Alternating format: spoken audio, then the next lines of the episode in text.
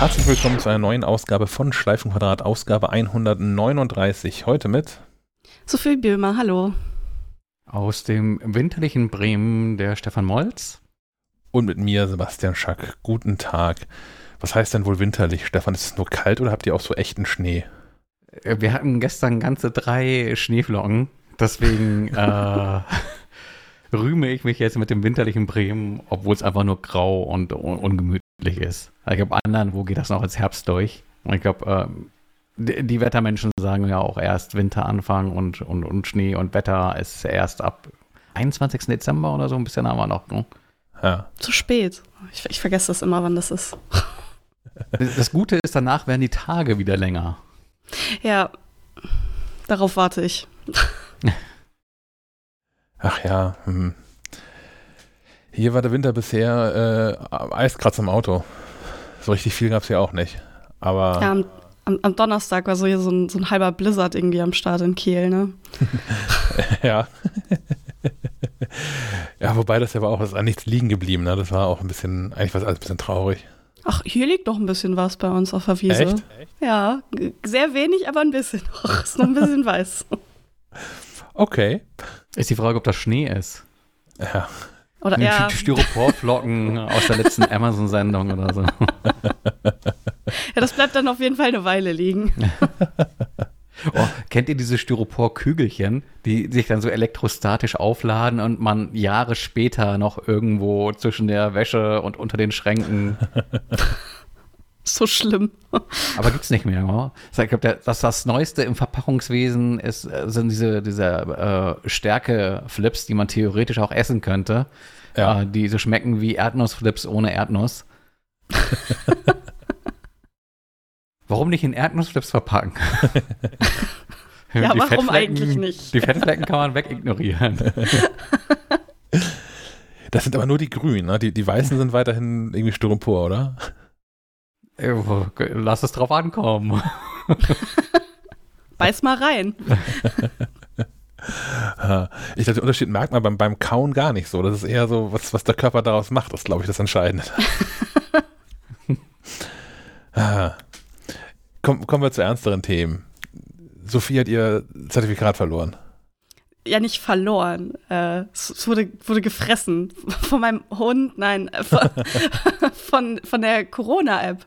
Ähm, von der Corona-Warn-App vielmehr. Äh, ich wollte vor, in meinem Urlaub, ich weiß, wann war das? Das ist gefühlt schon wieder eine Ewigkeit her, ähm, war, wollte ich mit äh, Leuten in den Escape Room und äh, stand dann davor und wollte mein ganz normal mein Impfzertifikat vorzeigen und dann war es einfach nicht da. Es war nicht in der App.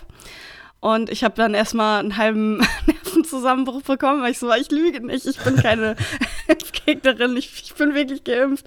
Und äh, die, die Mitarbeiter haben mir das natürlich auch alle geglaubt und waren so, ja, aber ich, wir können sie trotzdem nicht reinlassen. Und ich war so, ja, aber es kostet zu viel Geld und ähm, äh, die waren dann sehr, sehr, sehr kulant und haben gesagt, ja, okay, wenn Sie jetzt mal eben schnell zum DM gehen, sich einen Schnelltest holen äh, und den hier vor uns machen, dann dürfen Sie auch rein.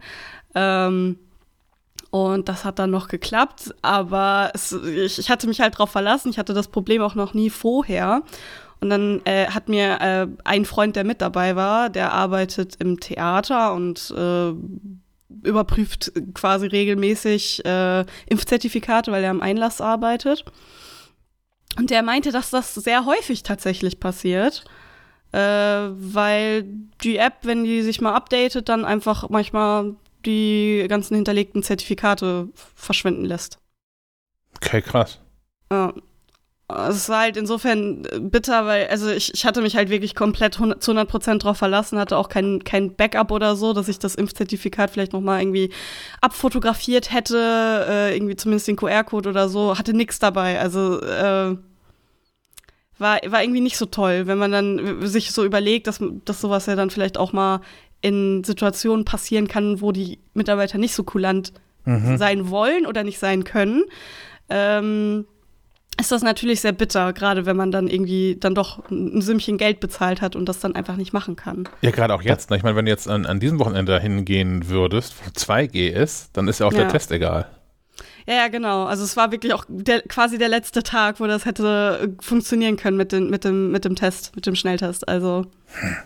Das ist echt uncool. Also gerade auch, wenn man überlegt, wie viele Menschen, also ich, ich, ich kenne außer mir und Menschen, die bei Falke Media arbeiten, ausschließlich Menschen, die die ganzen Apps auf, auf Auto-Update stehen haben, weil man keinen Bock hat, den ganzen Scheiß manuell machen zu wollen.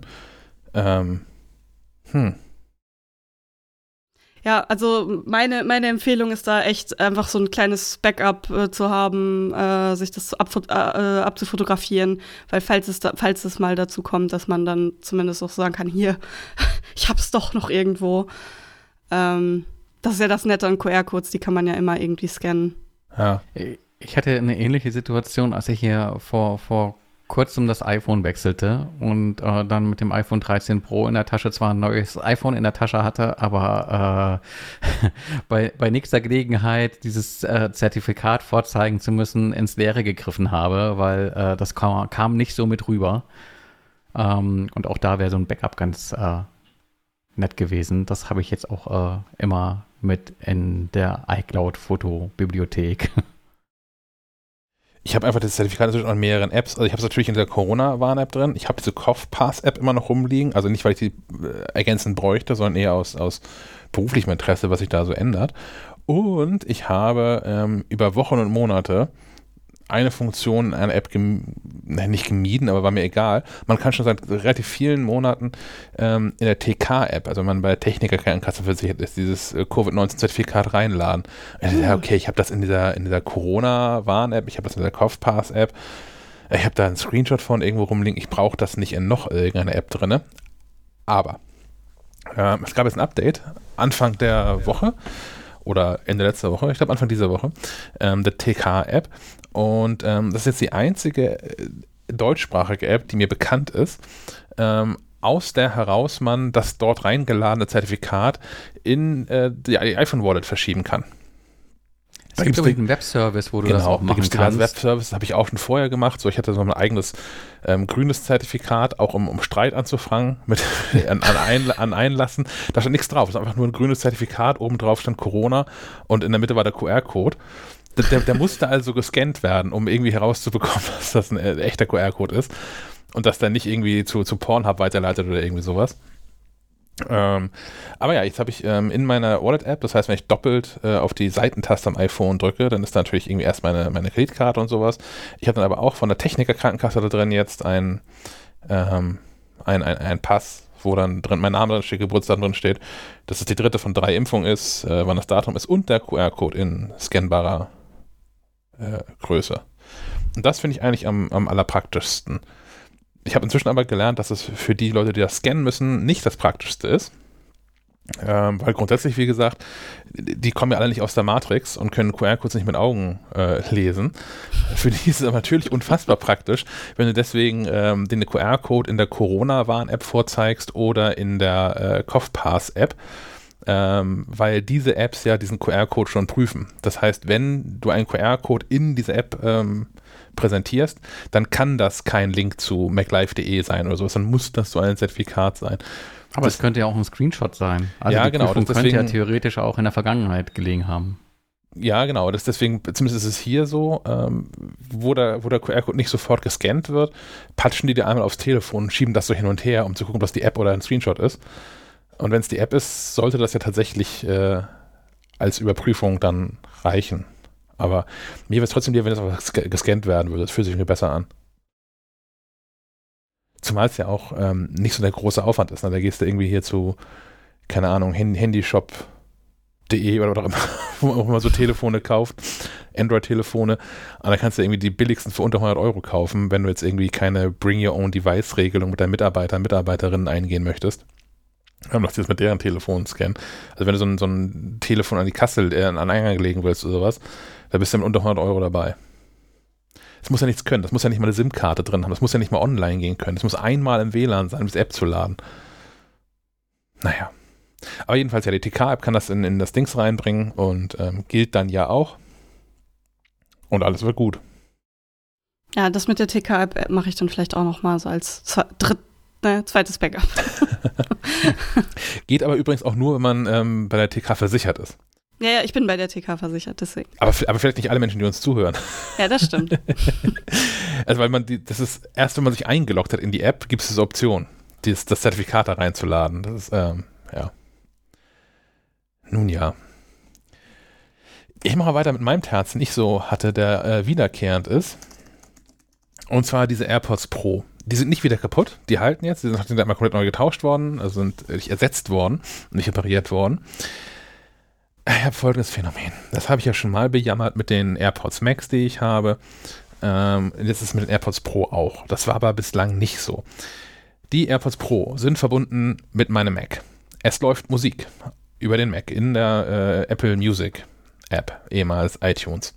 Mein iPhone liegt neben mir auf dem Schreibtisch. Dort geht eine Push-Nachricht ein. Es britzelt dann kurz im Kopfhörer dann habe ich kein Audio mehr. Also ich höre weder höre ich irgendwas vom iPhone, noch höre ich irgendwas vom Mac. Auf dem Mac in Apple Music läuft die Musik aber weiter, ohne dass sie irgendwo ausgegeben würde. Also weder über die Kopfhörer noch über die Mac-Lautsprecher. Und ähm, ich muss dann einmal auf Pause drücken und dann wieder auf Play. Und dann ist das Problem behoben bis zur nächsten Push-Nachricht, die eingeht. Ich habe das endgültig behoben, indem ich das automatische Wechseln von Geräten ausgeschaltet habe war es für mich mit den AirPods Pro ähm, wirklich jetzt, seit es diese Funktion gibt, gut funktioniert hat. Ähm, ja. Ich bin da auch ein bisschen ratlos. Ich habe ja schon irgendwie drei Stunden mit zugebracht, alles irgendwie geändert und gedreht und einen neuen Benutzer auf dem Mac angelegt und hast da nicht gesehen.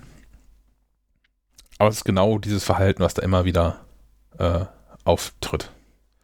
Und ich bin davon hart genervt. Weil eigentlich sollte es meines Erachtens so sein, dass wenn ich ähm, das Audio vom, vom Mac auf den AirPods Pro höre, das sollte zum, zum iPhone rüberwechseln, wenn dort ein Anruf eingeht zum Beispiel. Oder wenn ich auf dem iPhone jetzt irgendwie Musik anmache oder ein Video oder irgendwie sowas. Dann sollte das, das System erkennen, okay, hier ist jetzt das neuere Audio-Playback, wahrscheinlich will das alte nicht mehr haben. Aber diese Push-Nachrichten, ähm, zumal das iPhone auch stumm geschaltet ist, ne, das, das macht sowieso keinen Sound. Das wäre jetzt sonst mein Vorschlag gewesen, dass du vielleicht die äh, Sounds für Benachrichtigungen irgendwie ausstellst. Aber wenn das auch nicht funktioniert. Das ist alles aus. Also dieser Hardware-Schalt auch aus. Also das war das, da habe ich fast am meisten drüber, als, als Olle Steve 2007 das iPhone, das erste iPhone vorgestellt hat. Ja, ja, Touchscreen und so, ganz toll. Aber super cool fand ich, dass es beim ersten iPhone schon an der Seite diesen einen Schalter gab für, mach einfach kein Geräusch mehr. Und das habe ich 2007 gemacht und nie wieder angeschaltet. Über alle iPhones hinweg. ja, ich mache das auch so. Also ich habe hab da auch nie Ton an. Ja.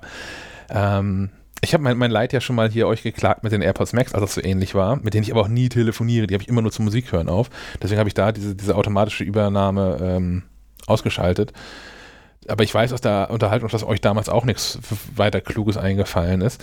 Aber vielleicht ähm, Menschen da draußen, ja. Vielleicht habt ihr da draußen irgendeine Idee, ähm, was ich da, was ich ändern könnte, was da vielleicht falsch läuft, wie das so, wie das besser werden könnte.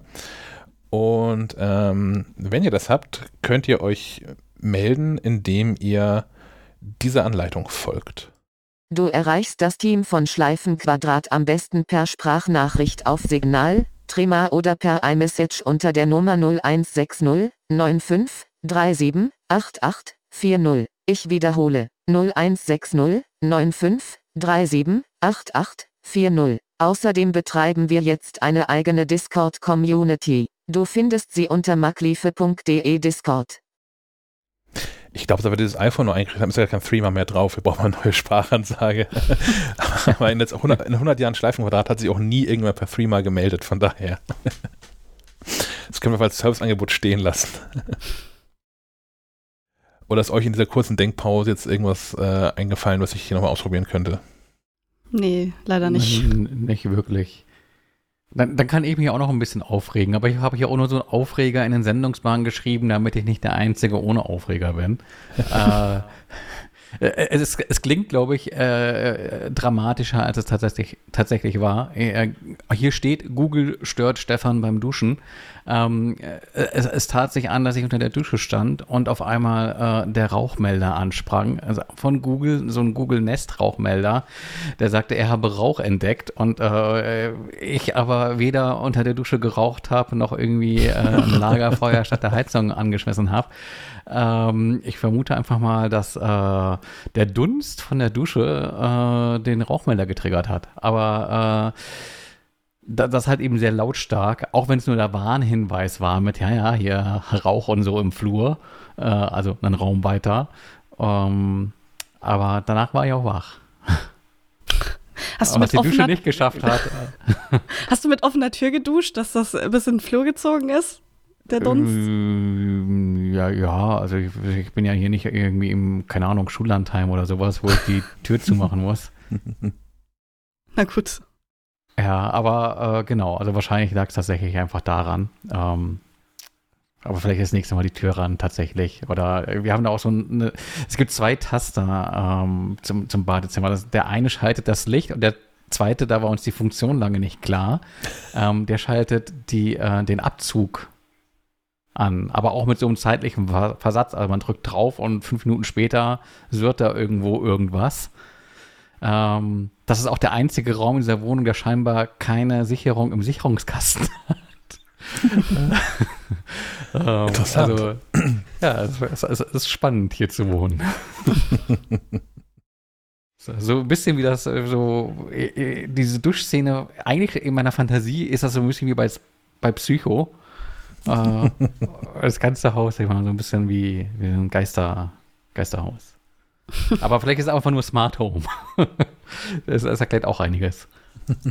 Wenn Dinge schalten und walten, äh, aber man selbst nicht mehr so genau weiß, was man da programmiert hat. Aber Rauchmelder sind eh ein heikles Thema, ne? Ich habe ja regelmäßig das Problem, das heißt regelmäßig, aber immer wieder das Problem, dass die dann irgendwann leer sind und sich dann ja melden durch Piepen. Und wie gut wäre es, wenn diese Scheißdinger, in denen ja ähm, Elektronik drin steckt, wie gut ist, wenn die eine Uhr hätten die einigermaßen funktioniert. Wie gut wäre es, wenn, also ich meine, die melden sich ja lange, bevor sie wirklich dann ähm, äh, ausgehen, in regelmäßigen Abständen. Wie gut wäre es, wenn die das einfach so zwischen, sagen wir, 8 und 20 Uhr tun würden? und nicht um Viertel vor drei in der Nacht. Hm? Was für, was für Batterien hast du denn? Also in diesen Nestdingern sind so langlebige Lithium-Batterien drin, äh, wo in der Anleitung sowas drin stand, wie machen Sie sich mal die nächsten zehn Jahre keine Sorgen drum, nachts geweckt zu werden. Ich kann dir das genau sagen. äh, der Hersteller ist Ansmann, eine E-Block 9-Volt-Batterie. Und da steht vorne drauf, äh, speziell für Especially for Rauchmelder. Okay, aber 9-Volt-Block klingt schon mal so nach, nach äh, Steinzeit. Naja, es sind auch keine smarten Rauchmelder. Es sind, ich ich habe ihn nicht zu viel auf dem Schreibtisch liegen, weil heute war so eine Nacht. ah. Das ist aber auch das ist ganz okayer von, von, von Abus. Und da sollte hier auch noch, ähm, ist auch gelogen. Ne? Also die Batterien habe ich mit dazu gekauft. Und da steht auch drauf, ähm, dass die Dinger zehn Jahre halten sollen. Hier steht genau, Melder spätestens zehn Jahre nach Herstellungsdatum ersetzen. Vielleicht Hundejahre. Ja, ja irgendwie sowas. Aber ähm, der lässt sich auch nicht wiederbeleben. Der ist jetzt sechs Jahre alt. Da muss ich nochmal Abos mailen und sagen, hier, pff, ist irgendwie Murks. Weil wenn ich jetzt eine neue Batterie aus der Schublade ziehe, ich habe hier nämlich diverse davon noch rumliegen. Habe ich schon gekauft. Schubladen mit Batterien. ja. ähm, und eine neue Batterie hier anschließt, fängt er sofort an zu piepen. Also nicht dieses Alarmpiepen, dieses Laute, sondern piep, piep, piep und hör doch nicht wieder auf damit. und glaubt man nicht, dass wenn du jetzt hier irgendwie Abus RM10 googeln würdest, da findest du eine Anleitung, aber da steht nichts drin zu, das Ding piept. Also, also klar, das, das, das erklärt dieses, dieses, dieses, äh, alle paar Stunden piep ich mal oder eine halbe Stunde piep ich mal, für Batterie ist alle. Aber alle paar Sekunden piep ich mal, das gibt's nicht einen Fehler. Abus, großer Mist. Ja, ich werde immer stutzig, wenn, wenn, wenn Firmen äh, sich so diversifizieren. Also Abus ist mir ein Begriff von Fahrradschlössern und auch noch irgendwie so Schließzylinder und sowas, aber bis zum Rauchmelder ist dann doch noch ein Stück, oder? Ja, schon, aber auf der anderen Seite ich jetzt gedacht, Werde ich irgendwie hinkriegen. Also mal die doch auch nur ihr Aufkleber draufkleben. Ich glaube nicht, dass die jetzt einen eigenen Rauchmelder gebaut haben. Wahrscheinlich. Das ist halt ja. äh, im weitesten Sinne Sicherheitstechnik, ja. würde ich sagen. Stimmt, unter dem Aspekt. Mhm. Aber äh, ich meine, das Kernproblem ist ja eigentlich, dass wir alle erwartet haben, dass äh, Sebastians Haus von oben bis unten smart ist und äh, auch die Rauchmelder äh, entsprechend. Uh, ich habe einen, einen smarten Rauchmelder, der ist im Wohnzimmer, da wo dieser uralte Kamin irgendwie ist. Mhm. Ähm, und wenn man dann doch mal irgendwie beide während der Kamin an ist, einschläft oder wie auch immer, dann fand ich es irgendwie klug, da einen smarten zu haben. Der, das ist einer von Eve und der sorgt dafür, dass wenn der Alarm macht, dass alle, halt zumindest alle smarten Lichter im Haus angehen und dass das Rollo hochfährt und dass die Tür sich schon mal entriegelt. Und ähm, ich mache jetzt auch mal den, den Live-Test, äh, den Vorführeffekt. Ich schließe mal diese neue Batterie jetzt hier an. Was passiert? Habt ihr das gehört? Ja. Direkt, wenn man es anschließt, kommt schon der erste Piepton und dann dauert es irgendwie 30 Sekunden und dann kommt der nächste. Boah, aber ey, das ist natürlich auch die ultimative Möglichkeit, äh, irgendwo einzubrechen, wenn man weiß, also, wenn morgen deine Bude leer ist, weißt du, den Tipp gab Stefan im Podcast. Äh, es gibt ja Spray, mit dem du äh, diese Rauchmelder triggern kannst. Ja. Äh, also muss man nur irgendwie äh, einen langen Schlauch mitbringen, äh, unter der Tür äh, das, das, das Signalmittel durchpumpen und dann springt die Tür auf. Ich weiß nicht, was für eine Tür du so hast, aber meine hat keinen Spalt nach draußen. Okay, da ein Briefkastenschlitz oder so. Habe ich nicht. Ich habe noch nicht. Baue ich für den Fall der Fälle jetzt ein. Und, und ich habe auch hier Hey Dingsbums, habe ich auch äh, deaktiviert. Genau aus dem Grund. Ich habe so ein smartes Schloss eingebaut und ähm, von, von, von Yale und das kann man auch irgendwie, das kann man mit, mit allem möglichen verknuppern und das kann auch irgendwie so ein bisschen, bisschen HomeKit.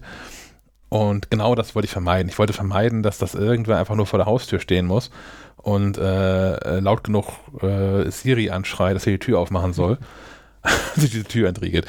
Das passiert, ich habe das probiert, ne? Also ich habe dem Nachbarn Bescheid gesagt, dass ich nicht verrückt bin, dass ich einen Test mache. ähm, habe das probiert. Das, das war nicht zu schaffen, auch wenn ich sehr laut geschrien habe. Aber allein, dass ja theoretisch diese Möglichkeit besteht, ähm, das wollte ich ausschließen. Deswegen heißt das Türschloss auch anders. Das hat nichts mit irgendwie Schließen, Tür oder irgendwas zu tun. Es hat einen, einen lang kryptischen Namen, weil ich das nie sagen werde. Ich muss auch nie irgendwie groß drauf tippen, ja, auf irgendwas. Ich muss es nie wiederfinden. Das ist Siri vollkommen egal. Äh, äh, meine Erfahrung in der letzten Wochen. Wir hatten ja in der vorangegangenen Episode, glaube ich, darüber äh, geschimpft, dass, dass Siri irgendwie Verständnisprobleme hat und äh, manchmal auch vergisst, was sie eigentlich tun wollte. Ja. Äh, und äh, ich habe hier ja gerne mal das Phänomen, dass hier diese Schaltsteckdose ausgeschaltet wird, wo alle drei Steckdosen mit wichtig in HomeKit belabelt sind und irgendwo auch der Router dran hängt und sich in den letzten zwei, drei Wochen regelmäßig äh, quasi selbst das Internet weggeknipst hat. ähm, wo ich mir immer vornehme, nimm mal diese Steckdose aus HomeKit raus, weil eigentlich brauchst du sie da gar nicht. Äh, es dann aber vergesse bis zum nächsten Mal und denke, jetzt aber. Und ähm, genau, wie das nochmal so ist. Ja. Hm. Es ist alles noch nicht, so, nicht im Ansatz so smart, wie es äh, behauptet zu sein. Wo sie hoffentlich bessere Rauchmelder haben, ist in dem neuen Apple Store in Berlin. Der hat ähm, seit gestern, ne? Seit gestern geöffnet, also dem zweiten. Oder? Ich, Nein, ja, ich als ja. Nicht-Berliner habe das jetzt gar nicht so äh, im Blick, wann irgendwo äh, weit weg die Apple Stores eröffnen. Ja, ich, Irgendwas, ich habe es mitbekommen, neuer Apple Store diese Woche in diesem Berlin, aber dieses Berlin ist ja ziemlich groß. ja, ich kann das weiter eingrenzen. In Berlin Mitte in der Rosenthaler Straße. Die kenne ich ganz gut. Ähm, zum einen gibt es da einen exzellenten Bäcker, zum anderen ist da mein, mein, mein Brillendealer äh, Jun, von dem ich schon mal erzählt habe. Der ist da quasi in Winkreichweite. Und äh, bei, an der Gelegenheit Grüße, da ist ein, ein unfassbar toller Buchladen, Ocelot, mit äh, C geschrieben. Ähm, da kann man, ich weiß gar nicht, wie heißt sie, sie ist nicht die Chefin, aber sie führt diesen Laden ähm, und heißt, äh, ich habe das sofort rausgefunden, Maria Christina Piva Piwowarski. Äh, der kann man auf Instagram folgen. Die kloppt da äh, beinahe täglich wirklich großartige Buchtipps raus. Wenn ihr also auch äh, dieses Weihnachten vor der Brust habt und Menschen noch Bücher schenken wollt, dann ähm, ist meine Empfehlung nebenbei, ähm, dieser Frau auf Instagram zu folgen. Ähm, die ruft regelmäßig an jedem Freitag, so auch heute, dazu auf, ähm, ihr Fragen zu stellen, was für Bücher man dann so verschenken ähm, könnte. Und ähm, da schreiben ihr Leute dann äh, zum Beispiel hier, Maria, welches Buch schenke ich einer Freundin, die Tinder durchgespielt hat, fast Mitte 30 ist und enttäuscht ist. Und, und Maria haut dann da fünf Buchvorschläge raus, die irgendwie nett aussehen. Oder äh, Maria, welches Buch schenke ich? Mama, in Klammern 70, liebt lesen und ihre drei Kids, braucht eine heile Welt, nachdem die Flut ihre zerstörte. Und hat da dann, naja, und so, also so sehr, sehr speziellen Fällen äh, wirklich coole Buchtipps. Da wollte ich aber gar nicht hin, ich wollte in den Apple Store, der jetzt in dieser Rosenthaler Straße aufgemacht hat. Ähm, da gab es so, so, so, ein Pressebriefing vorab, das äh, Corona-bedingt nicht vor Ort stattgefunden hatte, sondern in diesem Internet drinne. Ähm, und so wahnsinnig viel Spannendes gibt es eigentlich gar nicht äh, zu erzählen. Ja, es gibt irgendwie Berlin, die größte Stadt Deutschlands, hat einen zweiten Apple Store. Das war nicht, nicht so verwunderlich. Es ist Berlin Mitte, das ist auch nicht so verwunderlich. Das ist irgendwie so ein bisschen die kreative Szene zu Hause und vor allem auch Touristen. Und ähm, was ich aber ganz spannend finde, waren so drei, vier Sachen. Ähm, unter anderem, dass dieser Apple Store Personal vorhält, also nicht zu jedem beliebigen Zeitpunkt, aber insgesamt, dass äh, 35 Sprachen spricht, äh, inklusive zwei oder drei Personen, die Gebärdensprache beherrschen. Was ich irgendwie wirklich ähm, cool finde. Ich weiß jetzt nicht, ob sie jetzt diese Menschen, die Gebärdensprache können, so auf die Schichten verteilen, dass immer einer da ist. Das wäre, glaube ich, ein bisschen zu viel verlangt, ehrlicherweise. Ähm, aber äh, ich glaube, es gibt irgendwie keine in Europa gebräuchliche Sprache, mit der man da in diesem Laden irgendwie nicht weiterkommt. Das ist schon mal beeindruckend. Und ähm, was ich interessant fand, ist, dass es einen Schwerpunkt gibt. Und zwar wird da der Schwerpunkt irgendwie auf Kreativität äh, gesetzt.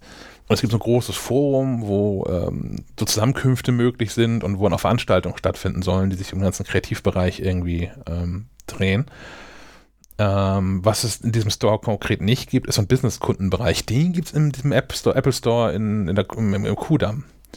Da haben sie sich so ein bisschen aufgeteilt. Das war mir nicht bewusst. Ich dachte, die wären einfach alle mehr oder weniger gespiegelt also zumindest die, die großen echten Apple Stores, dass die, die in so Einkaufszentren drin sind, die ein bisschen kleiner und kompakter sind, dass die nicht alles im Angebot haben, war mir klar. Aber tatsächlich dachte ich so, Apple Store ist sonst Apple Store und die bieten einfach alle alles an. Ich würde aber sagen, gerade dieser Schwerpunkt Kreativität ist doch eigentlich ein Schwerpunkt von, von jedem Apple Store. Die bieten ja oft auch äh, Workshops an und natürlich sind das irgendwie äh, äh meist Themen, die ins, ins Kreative gehen. Also so verwunderlich finde ich das jetzt nicht. Was unterscheidet denn den, den, den Schwerpunkt da? Also gut, das, das Forum klingt irgendwie ähm, nach einem Unterscheidungsmerkmal, weil sonst hast du ja äh, bei den äh, Workshops in den Apple Store eigentlich einfach nur diese großen Holztische, wo du äh, in der Runde sitzt. Ja. Ich glaube, das wird sich alles erst so wirklich zeigen, das ist bis erstmal so die Ansage. Das wird sich alles erst so wirklich zeigen, wenn diese Pandemie ähm, hinreichend vorüber ist, dass auch wirklich Veranstaltungen stattfinden können. Aber sonst, ähm, was ich noch interessant finde, ist, dass das Apple da jetzt ein ziemliches Brimborium drum gemacht hat. Also es ist schon, es, es gibt ja schon lange nicht mehr für jeden Apple Store, der aufmacht, so eine, ein größeres Presseevent oder irgendwie sowas. Ähm, das war jetzt, glaube ich, einfach nur, weil es Berlin ist. Ähm, weil das Store sonst nicht irgendwie viel kann. Also es gibt mit dem Apple Store im Kudamm ja schon das bedeutend coolere äh, Apple Store Arrangement, mit diesem, diesem, Konzertsaal da oben drin ist und diesem, diesem noch großen Veranstaltungsraum daneben und so. Das hat dieser hier alles nicht. Ähm, also wenn man, wenn man irgendeinen Apple Store in Deutschland abfeiern möchte, dann ist es wahrscheinlich der im, im Kudamm, vielleicht unter in Hamburg, der ja irgendwie sehr gläsern ist. Der, der erste in München, da in der, uh, auch mit Rosen irgendwas. Rosenthaler Heimer? Platz, Rosenheimer Platz.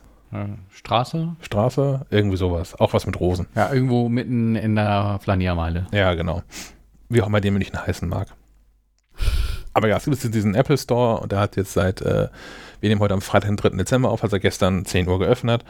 Und äh, weil man trotz Pandemie und allem drumherum einen, einen größeren Ansturm erwartete, musste man sich da Tickets klicken. Also natürlich nicht gegen Geld, sondern einfach nur so Warteschlangenplätze. Und man konnte gestern ähm, am Eröffnungstag nur rein, wenn man da vorher einen Platz reserviert hat.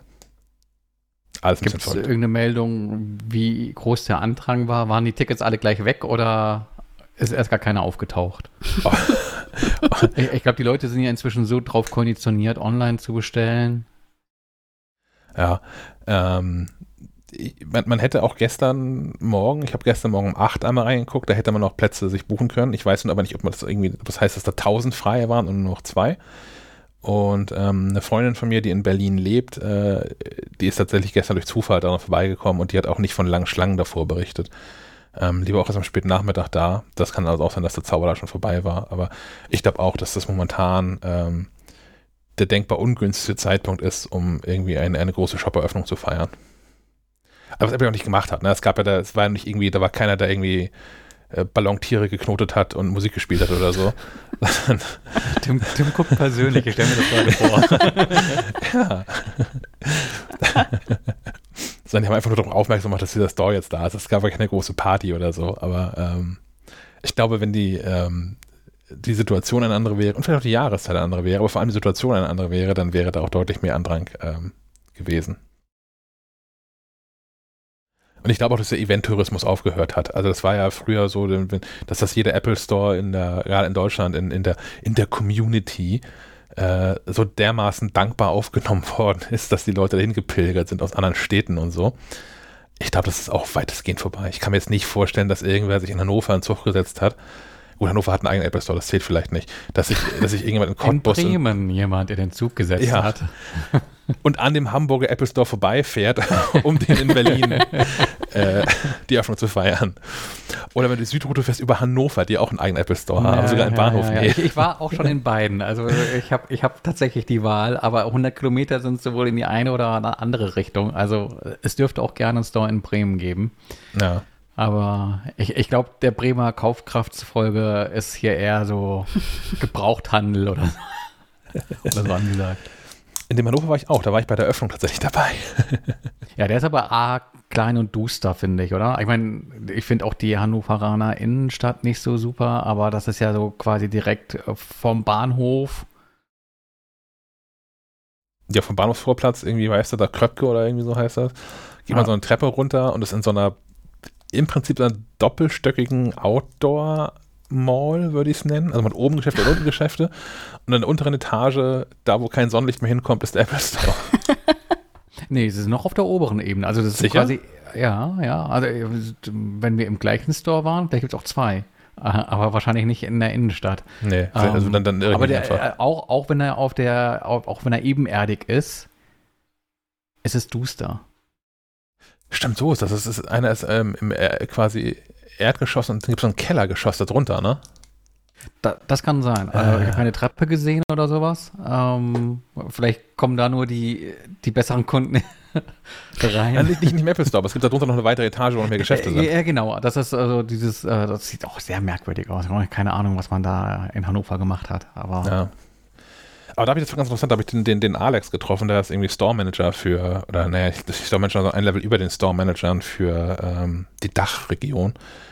Und der hat damals ein paar nette Sachen erzählt zu den ganzen Apple Stores und wie die, ähm, wie, die, wie das Konzept dahinter ist. Hat sich inzwischen alles geändert, weil es ja schon ein paar Jahre her ist. Aber das war sich ein, einer der netteren Termine. Ich glaube, da hat wirklich auch einiges geändert. Ich kann mich noch an Zeiten erinnern, wo ähm, so ein iPhone ähm, heiß gefeiert wurde und sich wirklich Schlangen noch und nöcher gebildet haben vor den Stores. Und ähm, aber auch Apple das so äh, zumindest kommuniziert hat, da steuern zu wollen, dass man das gar nicht möchte. Ja. Ähm, dass die Leute da äh, am Veröffentlichungstag, äh, also schon, schon zwei, drei Tage vorher anfangen, ihre Camping-Sachen mitzubringen und Zelte aufzustellen. Äh, und das dann so ein, so ein Happening-Charakter hat. Und äh, ich glaube, das ist denen auch ganz gut gelungen. Ich weiß nur nicht, ob das äh, tatsächlich so seitens Ecke Apples orchestriert war oder ob es einfach dem Trend folgend äh, ist, dass Dinge halt online passieren. Und man dann aber natürlich lieber in der Position der Stärke heraus sagt, ja, ja, wir gucken, ähm, dass wir hier diese Menschenschlangen loswerden, äh, wo es sich doch sichtbar so ohnehin in die Richtung entwickelt äh, und dann Erfolg feiern zu können, als sich rechtfertigen zu müssen, dass auch immer keine Leute mehr äh, fürs iPhone anstehen. Ja. Ich glaube, es war also zum Teil aber auch um Frust zu vermeiden, ne? weil es ja zu den Zeiten, als es diese Schlangen gab, noch auch wirklich knappe Güter waren, die iPhones. Und wenn da irgendwie 200 Leute in der Schlange standen, irgendwie um ab 10 Uhr schon klar war, okay, die letzten 50 kriegen kein iPhone mehr, dann haben die ja irgendwann Naja, und die- angefangen, und so, die so Marken auszuteilen. Ne? Das dann sind da Apple-Mitarbeiter Ja. durch die Schlange gegangen und haben die Leute gefragt, der standen hier, okay, was willst du eigentlich kaufen? Und dann haben diese Abholmarken ja in die Hand gedrückt bekommen, dass sie auch nur dann diese, dieses iPhone äh, abholen konnten.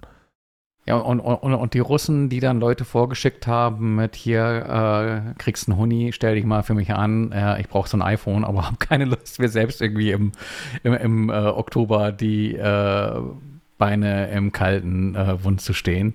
Äh, das, das sorgte, glaube ich, auch für Verdruss. Das habe ich auch erlebt. Also da war ich, ich war mal zu irgendeinem iPhone-Lounge in, in Hamburg bei dem Apple Store, um das da irgendwie einmal live zu, zu dokumentieren, den, den ganzen Wahnsinn abgeht.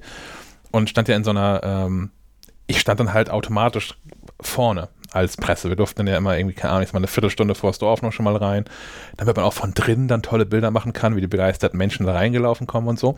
Das hat Apple schon dann ganz gut abgefeiert. Aber ich, ich war dann halt auch, keine Ahnung, eine halbe Stunde vorher da, weil ich noch nicht zu spät sein wollte. Und das ist tatsächlich mehrfach passiert, dass dann ähm, Menschen mit, mit deutlich äh, äh, Ostblock-Einschlag in der Sprache sich nach vorne durchgedrängt haben und haben Leuten mit, mit geöffnetem Portemonnaie irgendwie mehrere grüne Scheine in die Hand gedrückt, wenn sie dann wieder abhauen und den Platz freigeben. so, okay. Das Geld hätte ich gerne.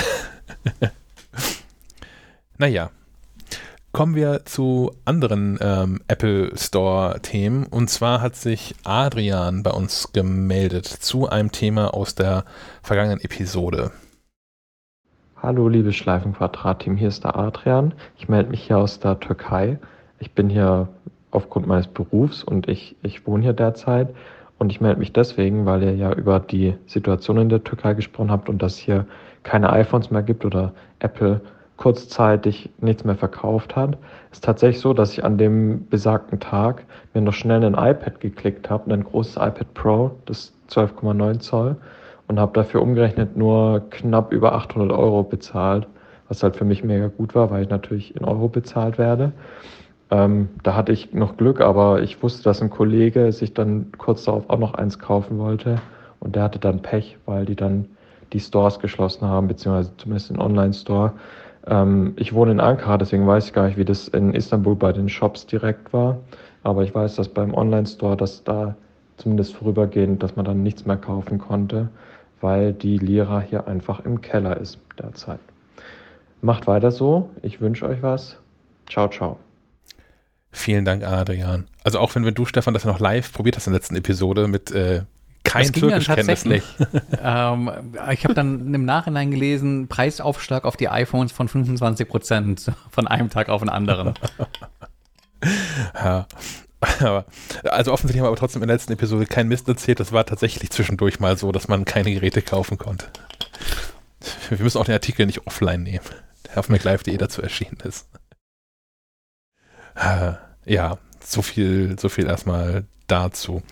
Dann hat sich ähm, noch gemeldet Carsten, und zwar hat Carsten sich zum Apple Wallet ähm, nochmal gemeldet. Und zwar nicht dem, von dem ich vorhin sprach, wo die, man mit der TK jetzt diese Corona-Zertifikate reinbekommt, sondern diesen, diesen äh, hinten aufs iPhone drauf zu magnetisierenden Kartenhalte.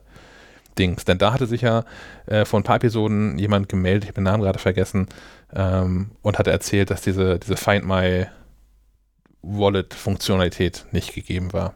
Carsten. Ja, moin, hier ist der Carsten aus Oberhausen. Ähm, ich hätte eine Antwort oder eine Lösung für das Problem vor einiger Zeit des äh, Hörers mit der Apple Wallet. Das hatte ich auch. Ich habe ein iPhone 13 Mini und wollte mir auch diese Wallet holen. Leider verkauft Apple beide Generationen der Wallet aktuell weiterhin. Das heißt, die erste Generation hatte nicht dieses MagSafe-Gedöns, nun die neuere Version, die jetzt im Herbst auch rauskam. Die unterscheiden sich nur anhand der Farben. Vielleicht hilft das ja weiter. Macht weiter so, bis dahin und tschüss. Vielen Dank, Carsten. MagSafe haben die beide, aber halt diese Find My-Funktionalität hat nur das, das Neuere. Ich glaube, ich glaub, der Hörer, ähm, der das Problem hatte, war sich auch relativ sicher, äh, ein neues Modell erwischt zu haben. Es gibt aber auch schon das Thema Farbe ähm, äh, im Gespräch. Ähm, ich hatte da, glaube ich, noch so einen Link reingeschmissen in die Show Notes. Ähm, das, äh, der vielleicht weitergeholfen hat bei der Behebung. Ähm, Wäre wär natürlich super, wenn man da nochmal Feedback bekäme. Äh, da gab es mehrere Problemlösungsvorschläge. Äh, das war, glaube ich, ein, ein Link auf äh, Diskussionen im Apple Support Forum.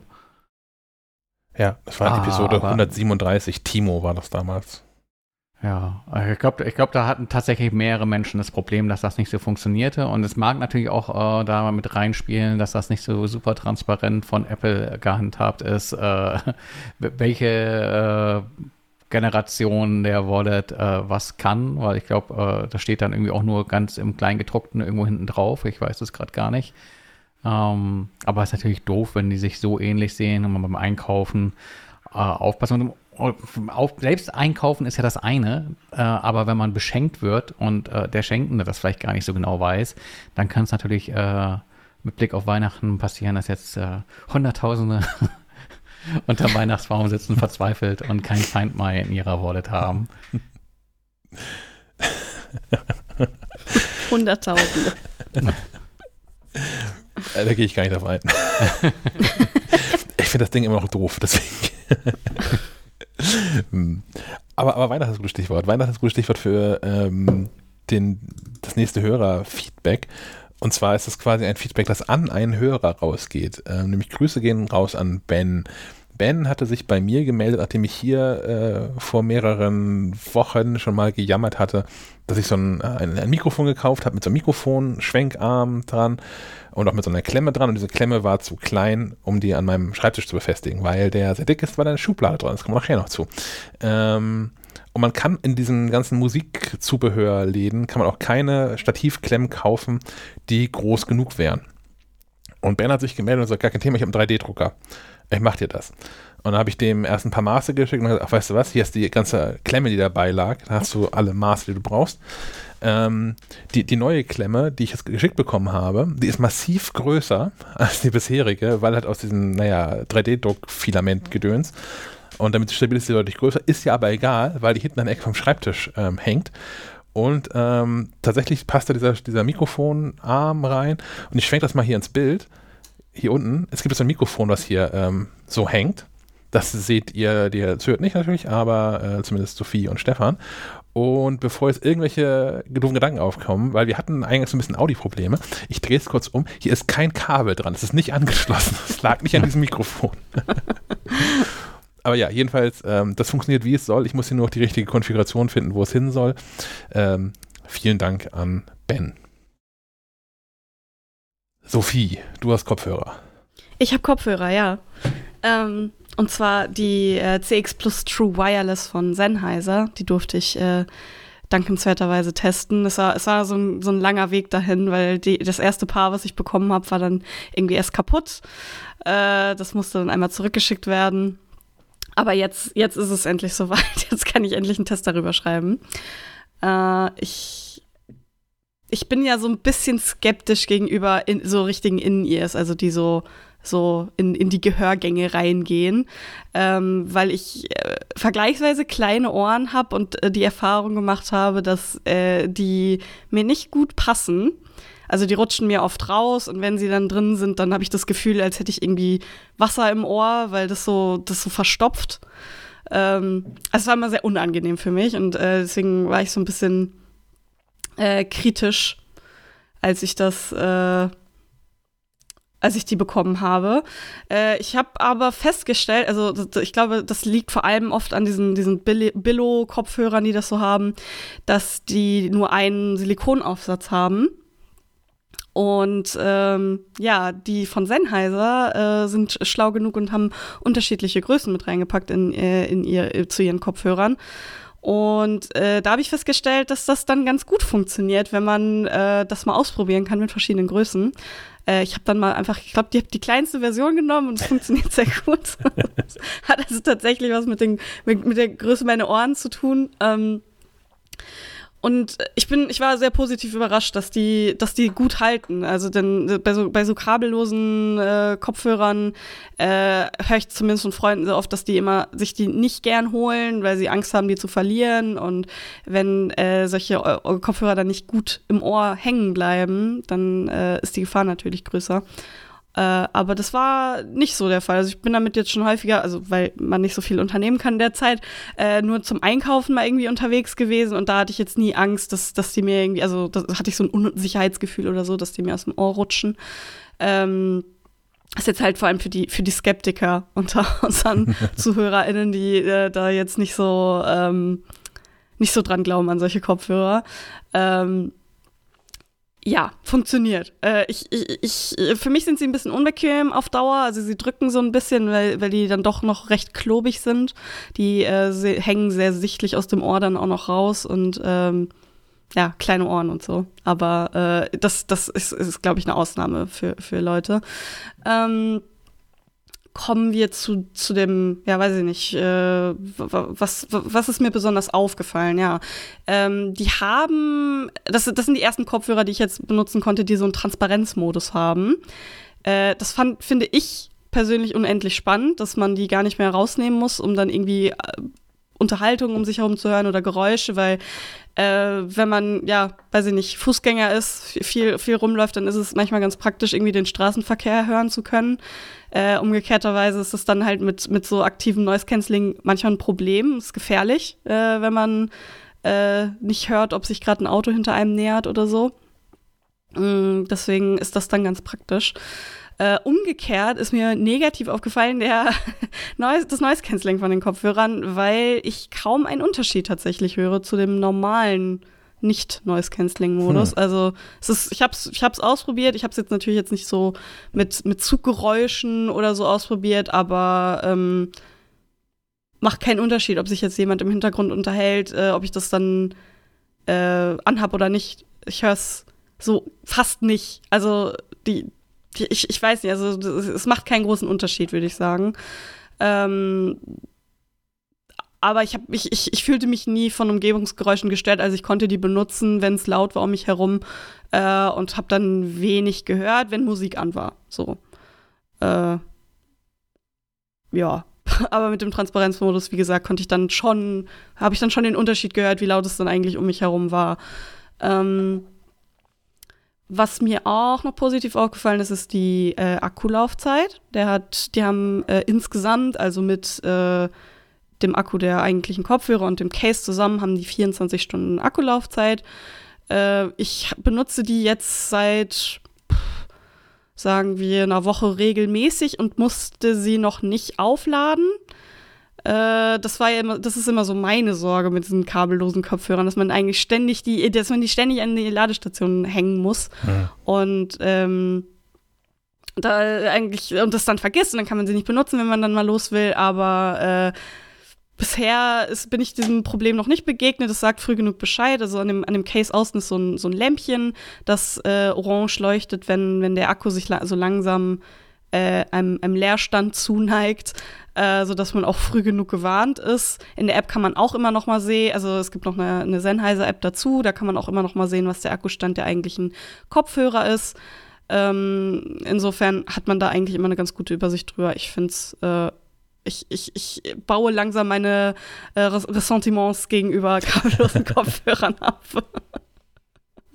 ähm, man verliert sie nicht, der Akku hält länger, als man es denkt und äh, sie sind ja dann doch ganz praktisch, wenn man nicht ständig Kabel um sich rumfliegen hat, wenn man, äh, keine Ahnung, einkaufen ist und dann Sachen aus, aus, der, aus der Jackentasche holen will oder so und dann ist das Kabel im Weg, dann reißt man sich die Kopfhörer versehentlich raus, also sowas äh, vermeidet man dadurch, ist also doch ganz nett. Ähm, jetzt aber zum, zum wichtigsten, nee, noch nicht. Der, der Klang kommt zum, zuletzt. der spannendste Teil kommt zuletzt. Ähm, die Touch Controls, äh, ja. die haben das auch von außen. Äh, ich, ich, ich finde das an sich ja ganz nett, äh, dass man das mit so einem einfachen Fingertipp äh, Sachen irgendwie kontrollieren kann oder mit, mit maximal drei äh, und dass auch die, die Seiten unterschiedlich belegt sind, sodass man da äh, tatsächlich eine Menge an Einstellungen irgendwie, äh, also dass man da eine Menge dran ändern kann, so, also Songs pausieren, weiterspielen, Transparenzmodus oder ähm, Noise Cancelling oder äh, Songs skippen oder zurückspulen und so weiter und so fort. Siri-Aktivierung, Telefonanrufe äh, entgegennehmen, also was geht damit. Ähm, ich, äh, man, es ist halt ein bisschen, man muss das ein bisschen auswendig lernen, wie das funktioniert, aber ich fand es tatsächlich ganz intuitiv, dass man, äh, also so wie die Belegung war, man, wenn man damit unzufrieden ist, kann man das in der App auch noch mal ändern. Ähm, aber ich wollte mich da gar nicht dran, dran versuchen, weil ich es eigentlich so in Ordnung fand, wie es ist. Was, wo es aber allerdings nervig wird, diese äh, Touch-Control-Geschichte, ist, wenn man die aus dem Ohr rausnimmt und sie mal ganz kurz vielleicht nur in der Hand halten will, weil man vielleicht gerade angesprochen wurde auf der Straße, weil jemand nach dem Weg fragt, so passiert. Äh, und dann die ganze Zeit, Song stoppt, Song geht weiter, Song stoppt wieder. und okay, okay, ich, ich halte dich jetzt, ich, ich mache das mal kurz vor, dass man so die Außenränder festhält, damit man bloß nicht die, äh, die Touch-Seite berührt. Ähm, das ist tatsächlich ein bisschen nervig. Auch diese ähm, Funktion, die die haben, dass die erkennen, ob man sie gerade im Ohr hat oder nicht, funktioniert nur dann, wenn man sie wirklich ganz ruhig irgendwo hinlegt wenn man sie in der Hand hält und äh, die Hand vielleicht also minimal bewegt, dann passiert das auch, dass die Wiedergabe stoppt, wieder losgeht, stoppt, wieder losgeht, ähm, weil die Kopfhörer halt die ganze Zeit erkennen, ah, ich bin drin, oh, ich bin doch nicht drin, ich bin doch, äh, was, was, was von beiden jetzt? Ähm, aber das Nette ist, diese Funktion, zumindest diese Funktion, nicht die Touch Controls, aber dieses automatische An- und Ausgehen der Musik kann man auch in der App ausmachen, wenn man da oft Probleme mit hat und das nicht möchte, weil das nervig ist. Das ist sehr nervig. Äh, vor allem, wenn man dann nur einen rausnimmt, äh, wie gesagt, äh, auch bei beiden funktioniert, passiert das auch, aber da hört man es ja nicht, weil man hat die ja dann in der Hand. Ähm, dieses An- und Ausgehen ist einfach sehr, sehr anstrengend auf Dauer. Äh, so, zum Klang. Äh, ich, ich, bin, ich bin nicht so Sennheiser erfahren wie jetzt äh, zum Beispiel Sebastian oder so. Der, äh, ich, da habe ich das schon mitbekommen, dass der sich da gut auskennt mit äh, Sennheiser-Kopfhörern. Ähm, deswegen habe ich mich mal so ein bisschen informiert, wie so son sonstige Sennheiser-Kopfhörer so klingen. Äh, und äh, wie, wie so das Urteil im Vergleich ist von anderen Plattformen und so. und sie sind, sie, sie klingen so, wie Sennheiser-Kopfhörer klingen, nämlich sehr, sehr gut. Ähm, die sind, der Bass ist stärker als bei den, äh, wie heißen die, CX400 BT, mhm. glaube ich. Die, die anderen In-Ears, die ein bisschen mehr kosten auch. Äh, die hier kosten jetzt äh, bei, bei Sennheiser selbst, glaube ich, 160 Euro. Also ein bisschen günstiger. Mhm. Genau, der Bass ist ein bisschen stärker als, äh, als bei den, den, dem Vorgängermodell, sage sag ich mal. Ähm, macht aber, ich finde es nett. Also ich, ich mag das, aber ich glaube, das, das kommt total auf die Hörgewohnheiten an und was man sich so von, von Kopfhörern verspricht, ob man das möchte oder nicht. Ähm, ich fand die, fand die durchweg sehr klar, auch bei hohen Lautstärken, auch, auch wenn man jetzt den Bass, also man kann noch mal den Bass boosten in der App, also es gibt so ein, äh, so ein, so ein, so ein, so ein Hör-Preset quasi, unterschiedliche, die man da einstellen kann, da ist ein Bassboost auch dabei, selbst wenn man den anmacht, äh, habe ich jetzt nicht das Gefühl, dass da irgendwas übersteuert oder irgendwie äh, schlimmer klingt. Ähm, das heißt, die, die, die kommen da sehr, sehr gut mit klar.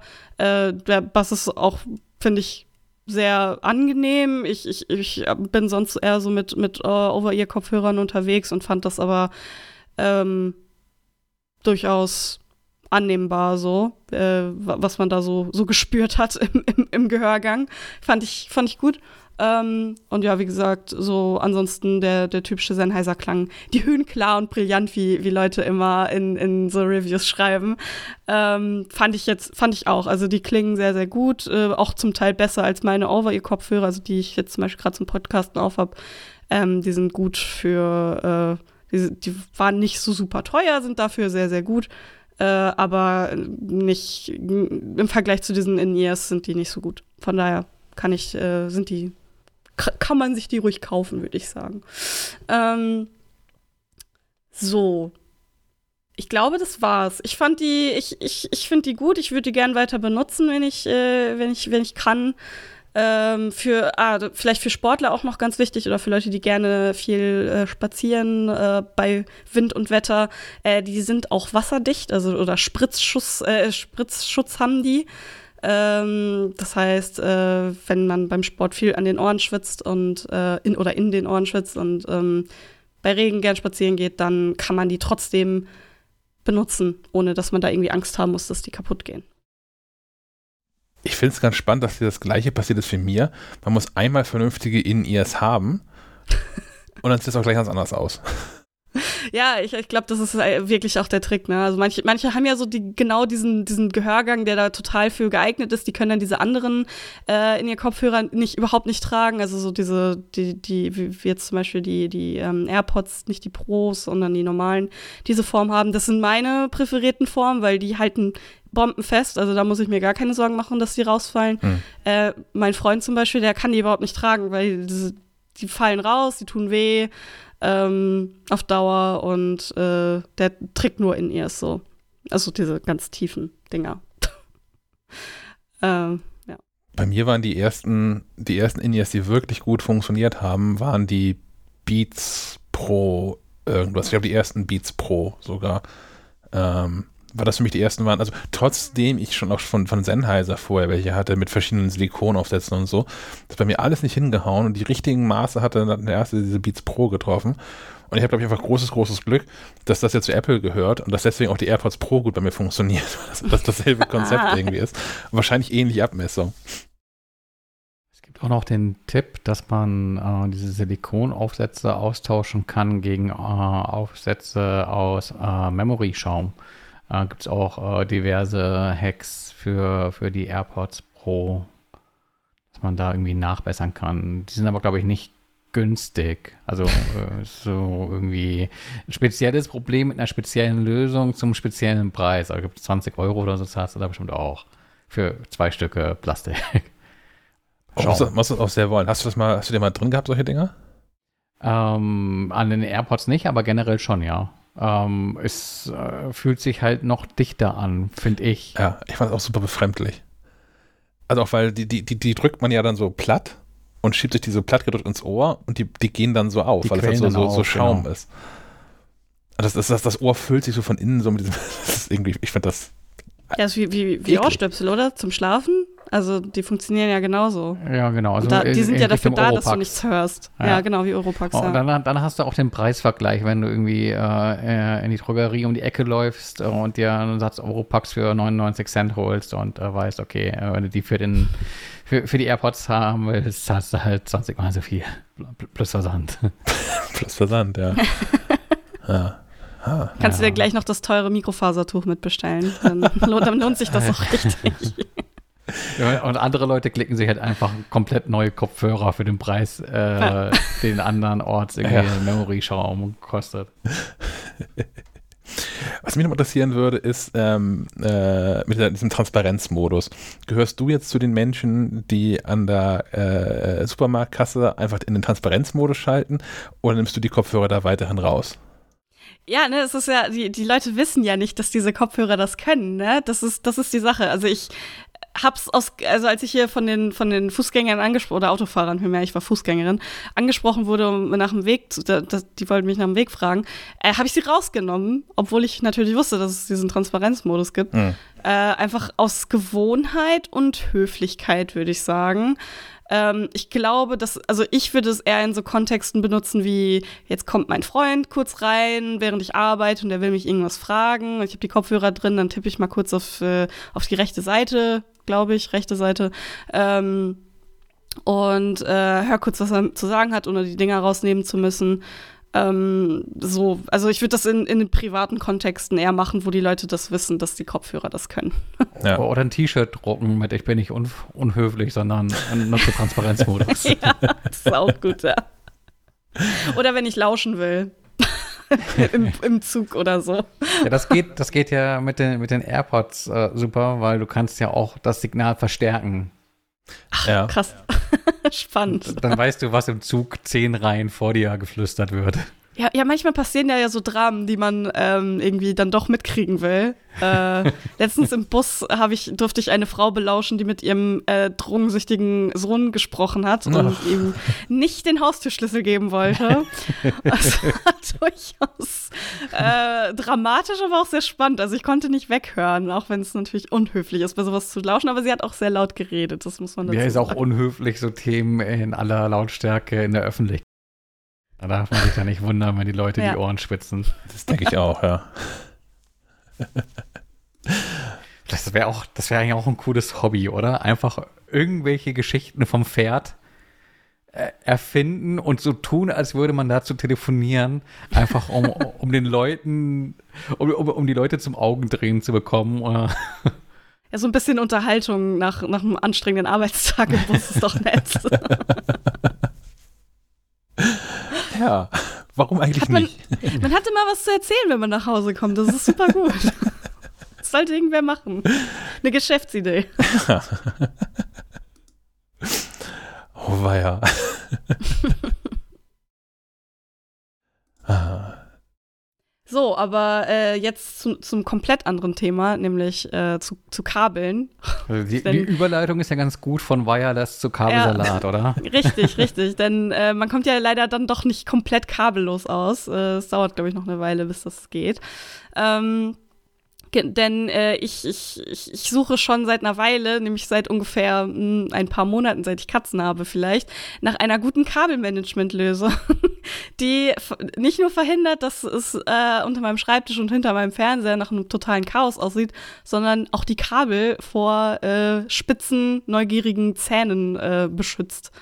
Und ähm, weil ich da bisher noch nicht so, also ich weiß nicht so richtig, wie ich anfangen soll, ähm, deswegen wollte ich einfach mal bei euch so fragen, gerne auch bei unseren Hörerinnen und Hörern, ähm, wie die so ihre, ihre Kabel managen und vielleicht auch vor Haustieren beschützen. Also gerne erstmal ihr beide.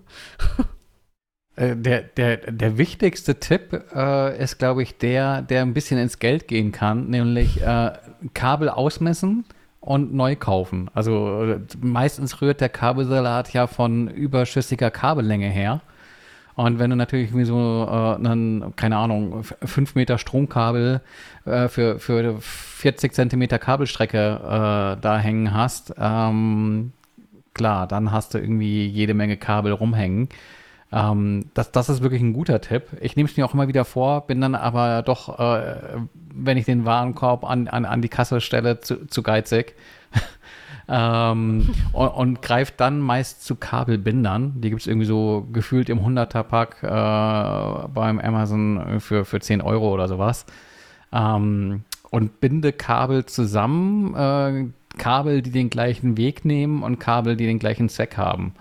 Äh, also Stromkabel zusammen oder äh, HDMI-Kabel zusammen. Ähm, solange sie irgendwie den gleichen Weg haben und splitte sie dann aber auch wieder auf und binde sie an anderer Stelle wieder mit anderen Kabeln zusammen und habe dann so mehrere Kabelstränge lang laufen. Und die wiederum ähm, kannst du mit äh, Flausch und Klett ähm, auch dann quasi hinten an den Möbeln ein, ein Stück weit befestigen. Und was es noch gibt, ähm, sind so Kabelkanäle, selbstklebende. Da hatte ich mir jetzt irgendwie so ähm, auf, auf den Hinweis eines, eines äh, Hörers im Discord hin, der sagte, ach, den, den Link hat er da nur so reingeschmissen, das wäre gar keine Empfehlung gewesen. Die einfach gekauft und ich glaube, äh, das ist einfach so dieses äh, Standardmodell, das es von 100 chinesischen Herstellern halt äh, überall unter verschiedenen Namen irgendwie gibt. So, so ein Satz aus, ähm, ja, im Prinzip Plastikkabelkanälen, die selbstklebend einfach äh, hinten oder unten an, an Möbel au- aufgebracht werden können, die dann quasi U-förmiges Plastik mit einer Abdeckplatte, die du draufsetzen kannst und da dann quasi einfach die Kabel reinlegst, die äh, über weite Strecken durchlaufen lassen kannst. Und dann haben die an der Seite sowohl äh, links als auch rechts oder oben und unten, je nachdem, wie du sie aufklebst, ähm, äh, so eine Lochung, äh, wo du die Kabel quasi auslassen kannst. Äh, das äh, macht es auch noch mal gleich viel ordentlicher. Und dann gibt es noch so Kabelschläuche. Ähm, ich habe hier von Blue Launch äh, ein Set, das heißt Soba. Ähm, äh, ich glaube, das ist so äh, nicht, nicht ohne Grund an, an japanischen Nudeln angelegt, weil es einfach so eine Riesennudel ist, in der du halt äh, quasi wie so eine Macaroni ähm, ja quasi die Kabel zusammenfasst und dann in diesen äh, Textilschlauch reinlegst. Und äh, Besonderheit bei dem System ist, dass du halt noch so ein paar Plastikstücke ähm, Stücke dabei hast, äh, wo du dann Kabel an verschiedenen Stellen auslassen kannst. Ähm, das geht aber ins Geld. Ich glaube, ein so ein Set kostet irgendwie auch 20, 30 Euro und mit einem, äh, ich weiß gar nicht wie lang, äh, der Schlauch ist, ich glaube, zwei Meter oder sowas. Ähm, da kommst du aber nicht mit hin. Ich glaube, dass diese selbstklebenden Kabelkanäle für hinten an Möbel ganz gut sein können. Und äh, das in Ergänzung mit äh, den ähm, Klettverschlüssen äh, ist, ist ganz gut. Und äh, ansonsten auch äh, Bohrungen äh, mit so Kreis, äh, wie nennt sich das? Rundsäge, Kreissäge. Es gibt so, so für Lochsäge. Bohrmaschinen. Lochsäge. Lochsäge klingt, äh, genau. Das äh, beschreibt auch deren Funktion ganz gut. Da kannst du irgendwie lustig Löcher in Dinge reinbohren, äh, beispielsweise für so Kabeldurchlässe. Ähm, und äh, ich, ich weiß nicht, ob das auch bei Ikea-Möbeln funktioniert, aber wahrscheinlich fressen die sich auch durch Presssparen. ähm, ich habe das hier mal durch so eine ähm, Bambusplatte gemacht, das äh, ging ganz gut. Ähm, ich glaube, da ist der Kern auch aus, aus, aus, aus Pappe. ähm, genau, und wenn du natürlich irgendwie dann nicht äh, un, un, un, überflüssige Wege mit den Kabeln gehen musst, sondern direkt durch die Platte gehen kannst, äh, verhindert das natürlich auch Kabelsalat. Ansonsten bin ich gerade am überlegen, äh, alles abstecken, was man nicht braucht, ist vielleicht auch noch ein Tipp. Und ähm, gibt es noch einen Tipp? Nee. Der erste Tipp ist gut. Die kürzeren Kabel. Ich glaube, das ist, äh, da verhinderst du quasi am Ursprung am meisten. Und Ja. vielleicht auch tatsächlich nicht alles anschließen. Also wenn ich, äh, du hast ja hier auch so, ein- so ein Bild für äh, in, in den Podcast mit rein und da sieht man, äh, das ist, glaube ich, dein TV, deine TV-Bank. Äh, ich habe gar nicht gezählt. Es ist äh, ein ganzer Stapel Konsolen. Ja, elf oder zwölf sind es, glaube ich. da kann nicht mal ich mithalten. Die Ähm, sind, das sind, die sind alle von meinem Freund, das sind nicht meine persönliche. Ich darf sie mitbenutzen, wenn ich möchte. äh, sind die alle angeschlossen?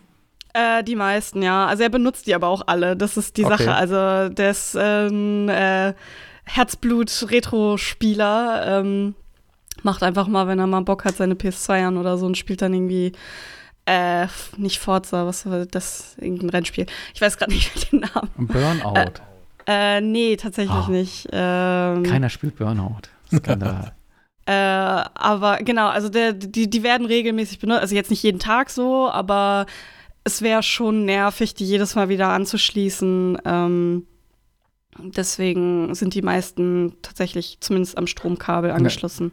noch, noch ein ganz einfacher, ganz konkreter Tipp ähm, für, für deinen Fall, weil äh, du hast ja, ich glaube, das ist so ein Kallax oder irgendwie sowas, ähm, wo du halt diese durchgehenden Fächer hast. Und äh, vielleicht wäre es eine Möglichkeit, hinten einfach eine Platte anzusetzen. Und äh, ich meine, was zwischen, zwischen Regal und Wand passiert, bleibt zwischen Regal und Wand. Ähm, dann siehst du den Kabelsalat einfach nicht. Ja, ja, also das, äh, das wäre auf jeden Fall auch eine Option. Die, die Sache ist halt, die, man muss da ein bisschen wegen der Belüftung gucken, dass, hin, also, dass das hinten offen ist, ist schon mit Absicht so gewählt. Ähm, weil Aber dann kannst du ja immer noch so ein Fach lassen für einen Kabelauslass und Lüftungsschlitz, aber dann siehst du die Kabel zumindest dann da auch nicht.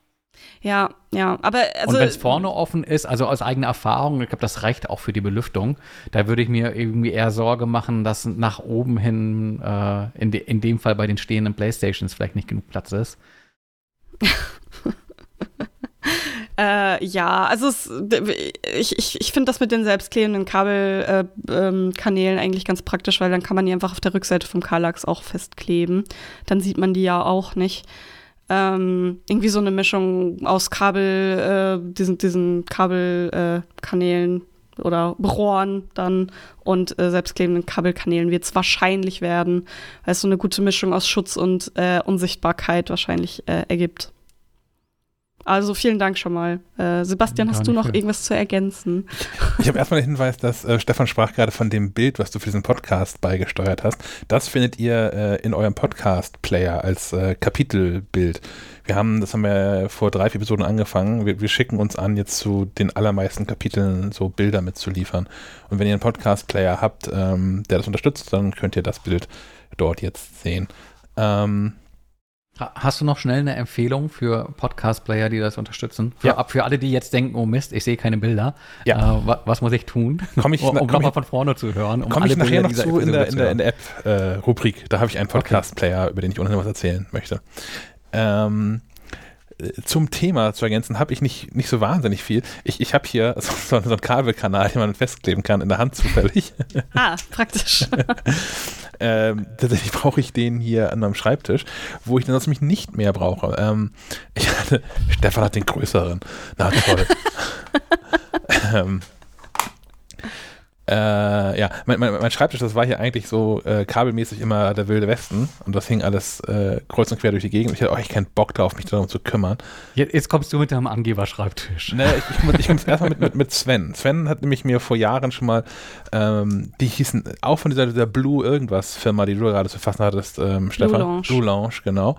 Ähm, Cable Drops empfohlen. Ich bin mir nicht ganz sicher, ob das die sind, die du vorhin schon meintest. Ähm, das klang so ein bisschen so ähnlich, äh, zumindest von Funktionsweise her.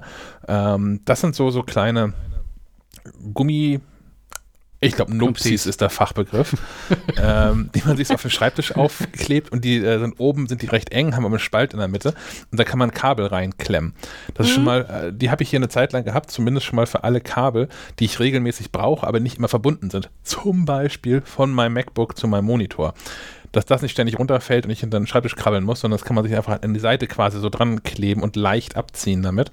Das, das Runterfallen ist vor allem dann ein Problem, wenn der Staubsaugroboter kommt. So. Ich berichte aus Erfahrung. ja. ja, so ein Ding habe ich tatsächlich auch schon, auch von Blue Lounge. Ähm, aber, äh, also geht halt so für, für Rückseiten von Schreibtischen so, wenn die Kabel dann nach unten müssen, müssen sie ja leider, weil da dann die Steckerleiste ist. Ja, denkt man so. Jetzt komme ich mit dem Angeberschreibtisch. ah, das ja, ist ein, eine ja. Lösung, die sich für die meisten Menschen nicht anbietet.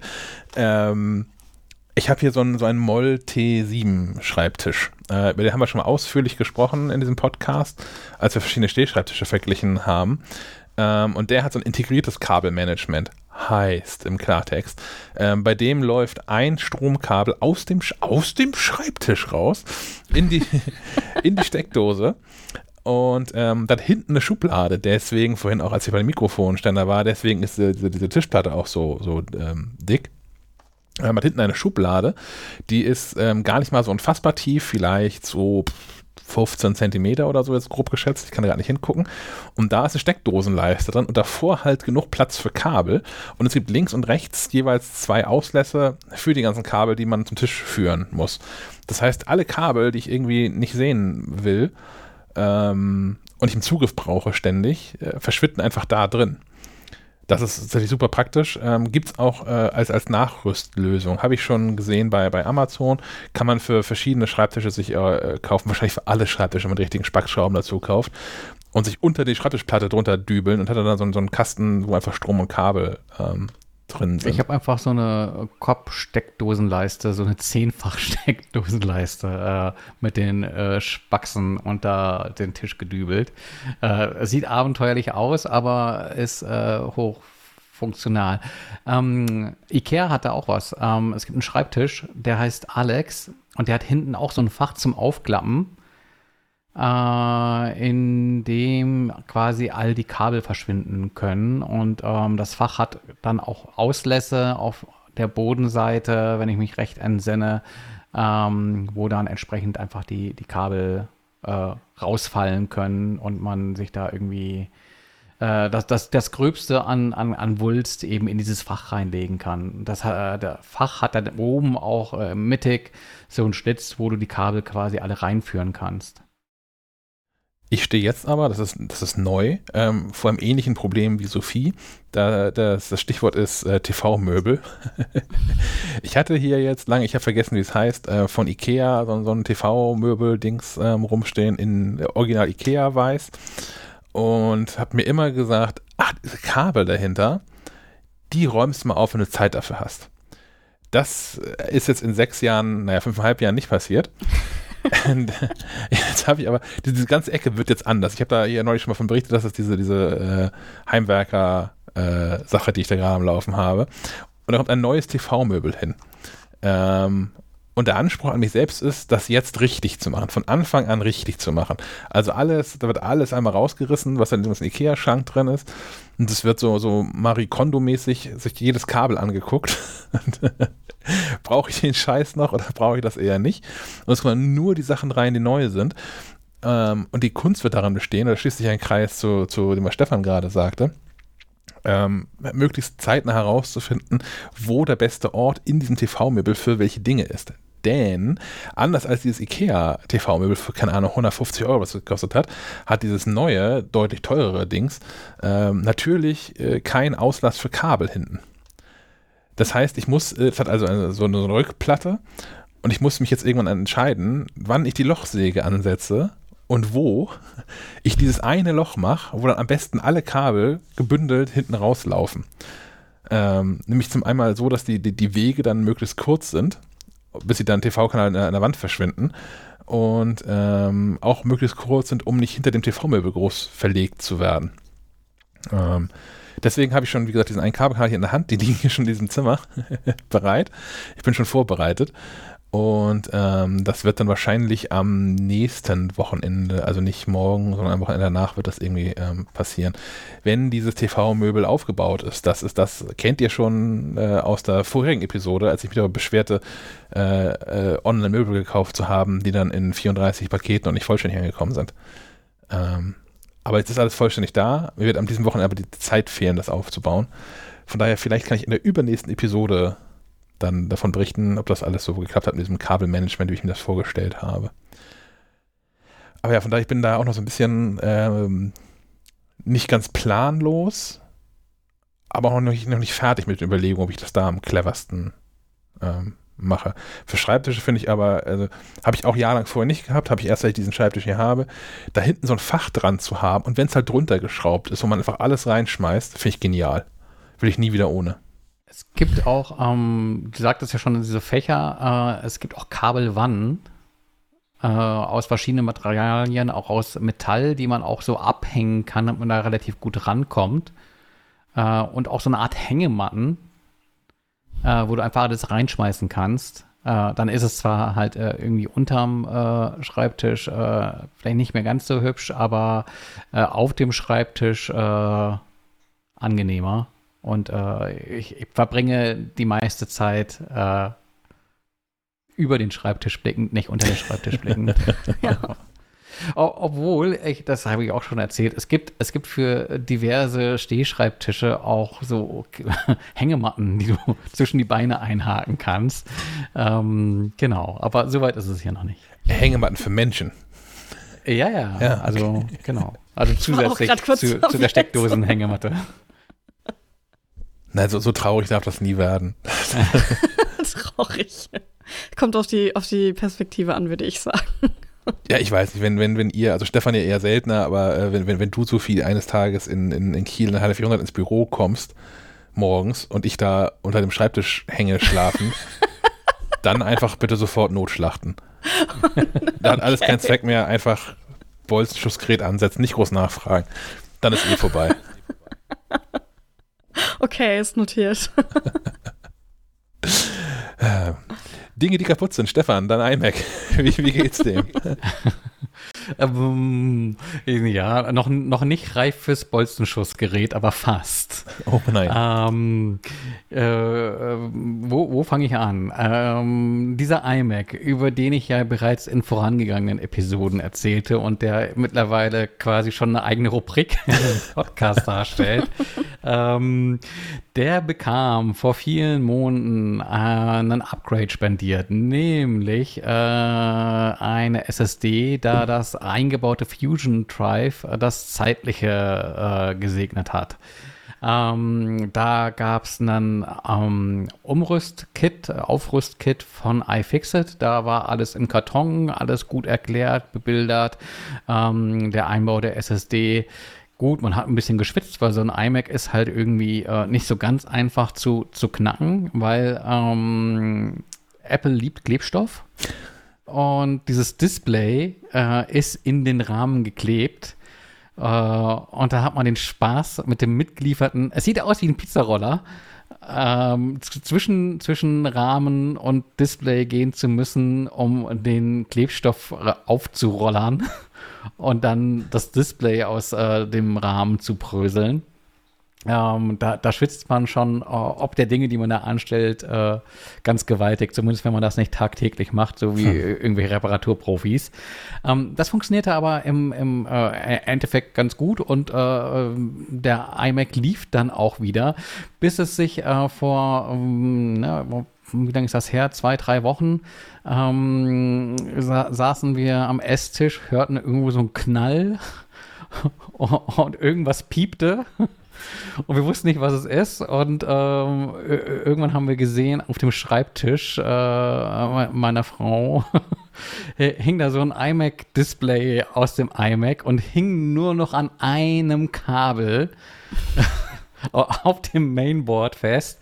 Äh, der Lüfter wie irre am Laufen und ähm, ja, irgendwas äh, hat er wohl versagt und das war ganz offensichtlich der Klebstoff, was aber auch eine Geschichte hat, nämlich, dass dieser iMac ähm, so, so einen Serienfehler hat oder Fehlkonstruktion, nämlich äh, in diesem Fuß, äh, beziehungsweise an der Befestigung von dem Standfuß, ähm, ist, äh, sind Unterlegescheiben. Ich habe mir das erklären lassen. Äh, ich, ich greife einmal in der Geschichte in die Zukunft, äh, beziehungsweise äh, in die Gegenwart. Ähm, ich hatte mir weitere Ersatzteile bestellt, und zwar bei CDX. Das ist ein Reparaturdienstleister mit Sitz in Süddeutschland. Ähm, das hat alles nicht so gefruchtet, deswegen habe ich einfach mal äh, mit den Leuten dort telefoniert und die haben mir Dinge erzählt. Und deswegen bin ich jetzt auch ein bisschen schlauer. Also äh, jetzt übernehmen die Profis sozusagen. ähm, und die haben ja aber auch bestätigt, also dass dieser iMac äh, eben diesen, äh, diesen Macker hat, dass äh, diese, diese Feder, die den Standfuß unter Spannung hält, damit man das Display verstellen kann. Ähm, da sind Unterliegescheiben aus Plastik drin. Und diese Unterliegescheiben aus Plastik können dieses Gewicht von diesem iMac gar nicht halten. Also das ist eine Sollbruchstelle. Ähm, das ist bei ganz vielen Geräten kaputt. Und da gab es auch äh, seinerzeit von Apple irgendwie so ein Austauschprogramm oder Reparaturprogramm, das sich irgendwie versäumt habe, beziehungsweise da war wahrscheinlich das Display noch nicht kaputt und ich habe da nicht weiter irgendeine Gedanken rein investiert.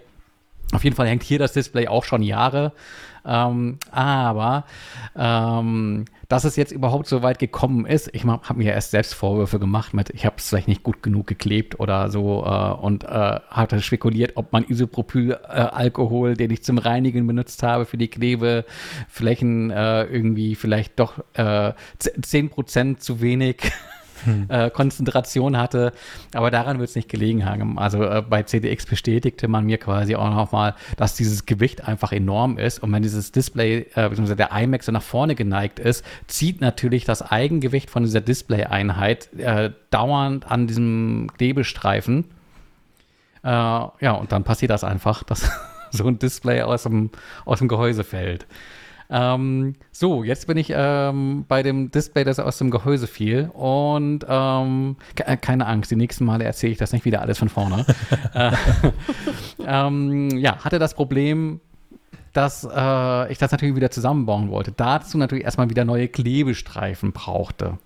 Ähm, dann aber auch feststellte, als wir uns das so genauer angesehen haben, dass äh, dadurch, dass ähm, das Display rausgefallen ist, auch das Kabel einen weg hatte. Da waren irgendwie Pins verbogen.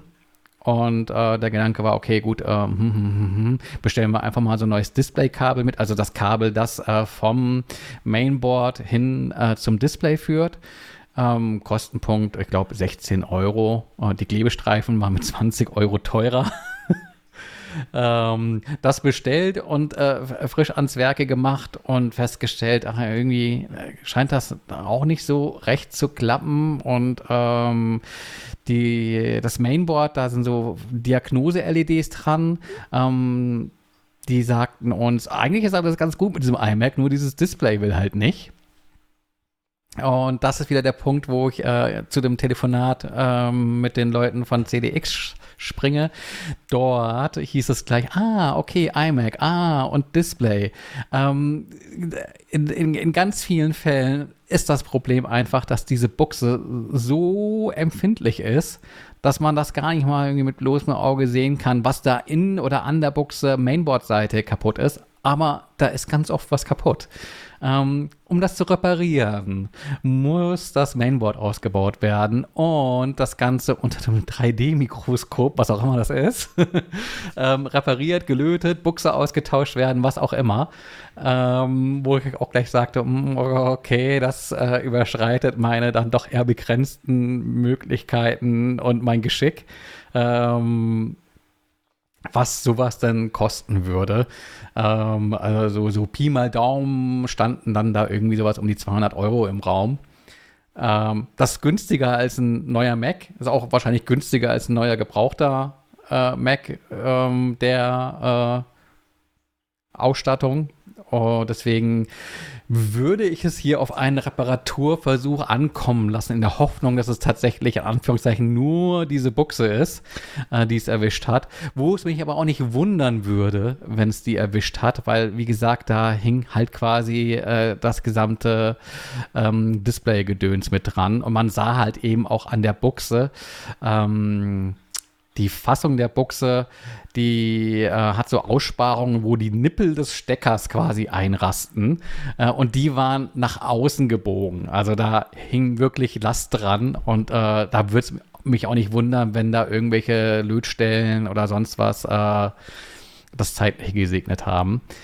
Ja, deswegen gucken da jetzt die Profis drauf. Äh, es, es, dürfen alle gespannt sein, ob es ob, daran lag. Äh, wenn da was repariert werden kann, ich, ich, ich werde berichten. Und ähm, ja, ihr, ihr, dürft jetzt alle Wetten abgeben. Äh, alternativ schon mal äh, GoFundMe für, für, den neuen Mac aufsetzen. Ähm, ich, bin guter Dinge. Also ich, ich, vermute wirklich, dass es diese, diese Buchse irg irgendwie ist, aber tatsächlich in so einem Zustand, dass sie halt ähm, nicht von einem Laien letztlich äh, repariert werden kann. Also so gut auch diese iFixit-Anleitungen sind, äh, so wichtig auch wirklich diese Warnhinweise sind mit passt auf mit dieser Buchse, die ist wirklich empfindlich, auch wenn es vielleicht nicht so aussehen mag.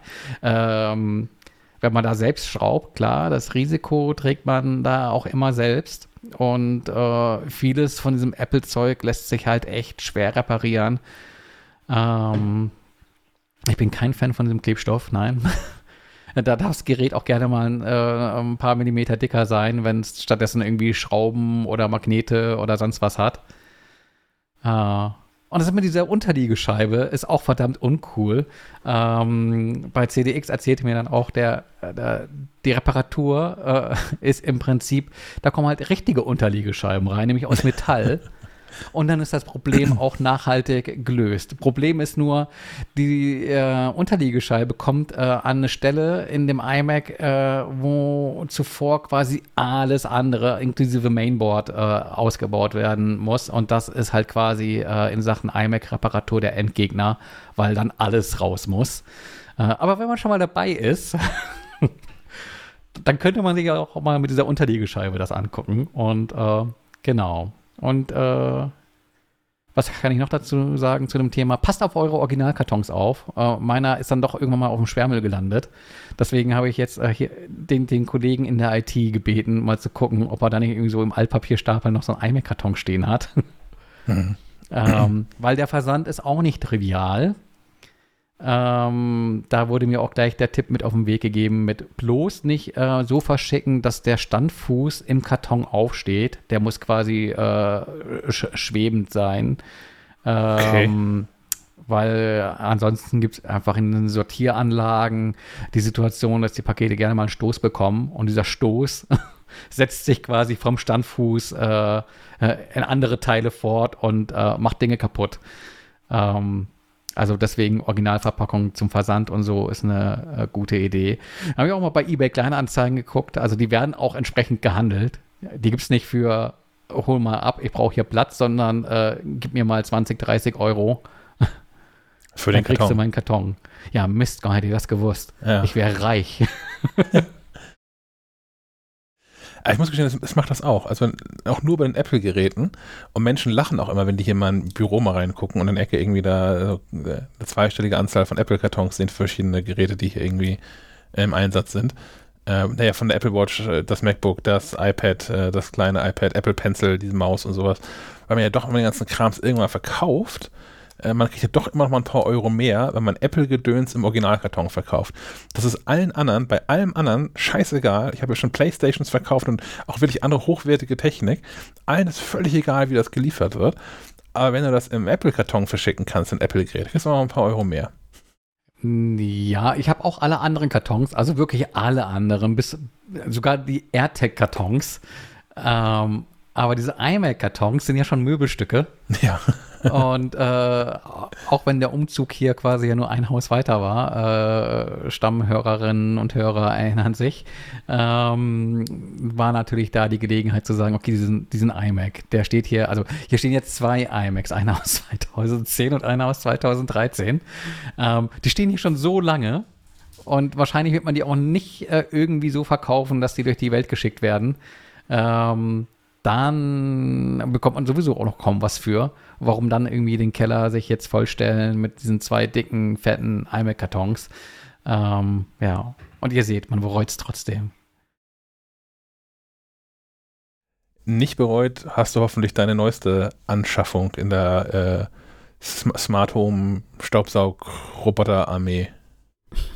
Ich habe Verstärkung bekommen, genau. Äh, auch hier, wer regelmäßig hört, weiß um, um unsere Freunde hier im Hause, um, um Rambo und Rocky, äh, die auf zwei Stockwerke verteilt äh, für, für, für, Ordnung sorgen. Ähm, zwei Sauger von, von Roborock, einmal den S5 Max und äh, den S7 und der S7 sogar mit dieser Auto-Absaugstation, äh, die einen Heidenlärm macht, aber dafür sorgt, dass man äh, sehr, sehr selten noch äh, sich darum kümmern muss, halt eben den Staub, der da so eingesammelt wird, auch irgendwie in die Mülltonne zu befördern. Ähm, das habe ich bislang noch gar nicht gemacht. Da gibt es ja auch diese Nachricht mit, Sie müssen mal den Staubbehälter leeren. ähm, aber noch funktioniert es. Von daher. Äh, Immer eine riesen Explosion in der Küche und das verteilt sich alles wieder. ja, wenn so ein Atompilz aufsteigt über Bremen, wisst ihr Bescheid.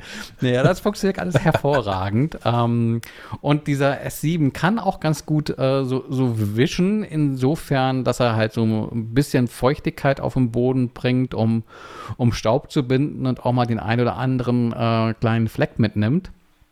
Aber äh, von Roborock gibt es auch einen Nasssauger. Der ist jetzt relativ neu am Markt, heißt äh, Diet äh, oder Dyat. Ähm, man korrigiere mich in der Aussprache DYAD. Welche Sprache ähm, soll das sein? Äh, man weiß es nicht so genau. Ich habe auch so ein bisschen äh, recherchiert und gesehen, dass es dieses Modell in anderen Ländern unter anderem Namen bereits gab, ähm, mit äh, irgendwie halt eher so kryptisch mit, keine Ahnung, U10 oder irgendwie sowas.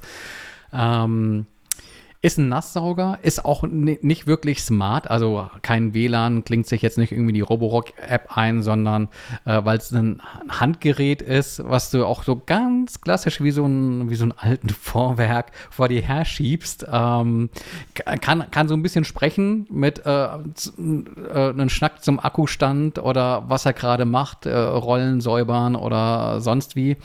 Ansonsten zeichnet er sich dadurch aus, dass er zwei Wassertanks hat. Einmal für sauberes Wasser und einmal für Brauchwasser. Und dieses Wasser über mehrere Rollen im Fuß ähm, ja, auf den Boden bringt und auch wieder wegschlürft. Äh, und äh, im Prinzip äh, wischt und trocknet äh, in einem Arbeitsgang. Ähm, Gibt dazu auch ein passendes äh, Reinigungsmittel, äh, das Roborock in Zusammenarbeit mit Unilever, also irgendwie auch so einen großen Konsum-, Gebrauchsgüterkonzern entwickelt haben will, äh, unter dem Namen Omo, was ich noch als äh, Waschmittel aus meiner Jugend kenne. Ähm, das habe ich aber leider hier nicht stehen zum Ausprobieren, sondern habe einfach mal die, die Flasche general bemüht. Ähm, und den Frühjahrsputz quasi vorgezogen. Äh, und dafür taugt das schon ganz gut. Also äh, hier ist es wirklich nicht dreckig, dank, dank der Roborock-Armee, äh, die hier äh, saugt, macht und tut. Aber man merkt dann schon, wenn man mit so einem Nasssauger über Dinge geht, da kommt noch mal ein ganz anderer äh, Schmodder vom Boden. Ähm, ist natürlich weniger gut für Teppiche geeignet. Mhm. ähm, aber hier haben wir so ähm, Parkett, Laminat, äh, PVC mit äh, Holzmuster und äh, Fliesen. Und ähm, ja, wenn man um die Teppiche drumherum geht, ähm, macht das schon ganz gut sauber. Und äh, mit dem richtigen Reinigungsmittel drin riecht das auch verdammt gut. Und ähm, gut, ist so ein bisschen oldschool. Man muss halt hinter diesem Ding hinterherlaufen, beziehungsweise es vor dir herschieben.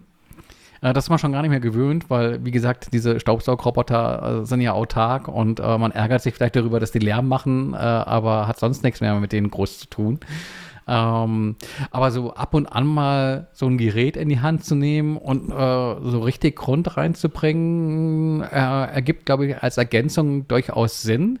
Und äh, es, es funktioniert auch gut insofern, dass ähm, dieser Fuß mit den Rollen auf dem ähm, äh, Nasssauger selbst ähm, so, ähm, wie sagt man, äh, flüssig gelagert ist. Also du kannst quasi in alle Richtungen äh, schwenken und äh, kannst irgendwie im Kreis und unter Schränke und sonst wie ähm, easy äh, drunter Saug wischen. Saugen, wischen, Saugwischen, äh, nass saugen, ähm, irgendwie so. Und äh, genau. Ähm, ich möchte nicht sagen, macht Spaß, aber macht Spaß und äh, macht vor allem sauber. Und ich glaube, das kann eine ganz gute Ergänzung sein ähm, zu so einem Staubsaugroboter. Insofern, die alle schon auch ganz gut sind. Ähm, ja, aber teilweise nicht so ganz hundertprozentig in die Ecken reinkommen und auch nicht immer alles 110%ig erwischen. Ähm, also da kann man sich auch noch mal so ein Gerät in, in den äh, Schrank stellen. Vielleicht auch ähm, als Alternative zu einem herkömmlichen äh, Staubsauger, den man ja meist dennoch äh, irgendwie da stehen hat äh, als Ergänzung zu einem Staubsaugroboter. Und ähm, das habe ich noch nicht ausprobiert, mangels, mangels irgendwelcher Missgeschicke, äh, ausgelaufene Batteriesäure oder so. aber aber äh, so richtige Flecken sollte der natürlich auch deutlich besser wegbekommen als, als so ein S7, weil äh, da fließt einfach viel, viel mehr Wasser. Ähm, Gibt es noch irgendwas Sinnvolles zu dem Thema zu sagen? Ja, äh, Wasser rein geht einfach, Wasser raus geht einfach. Ähm, man hat da auch wirklich nicht so wahnsinnig viel Arbeit mit im Vor- äh, oder Nachlauf. Ähm, und äh, es reinigt sich auch noch selbst. Also du hast so eine extra so eine Halte, einen Halteständer kombiniert mit der Ladestation. Das ist im Prinzip so eine Plastikwanne für auf dem Boden, in der du das Gerät abstellst, damit es keine äh, Schäden, Flecken auf äh, dem äh, wertvollen äh, Boden gibt, wo du das Gerät halt eben geparkt hast. Und äh, in dieser Schüssel quasi, da kann sich, können sich die Rollen selbst reinigen.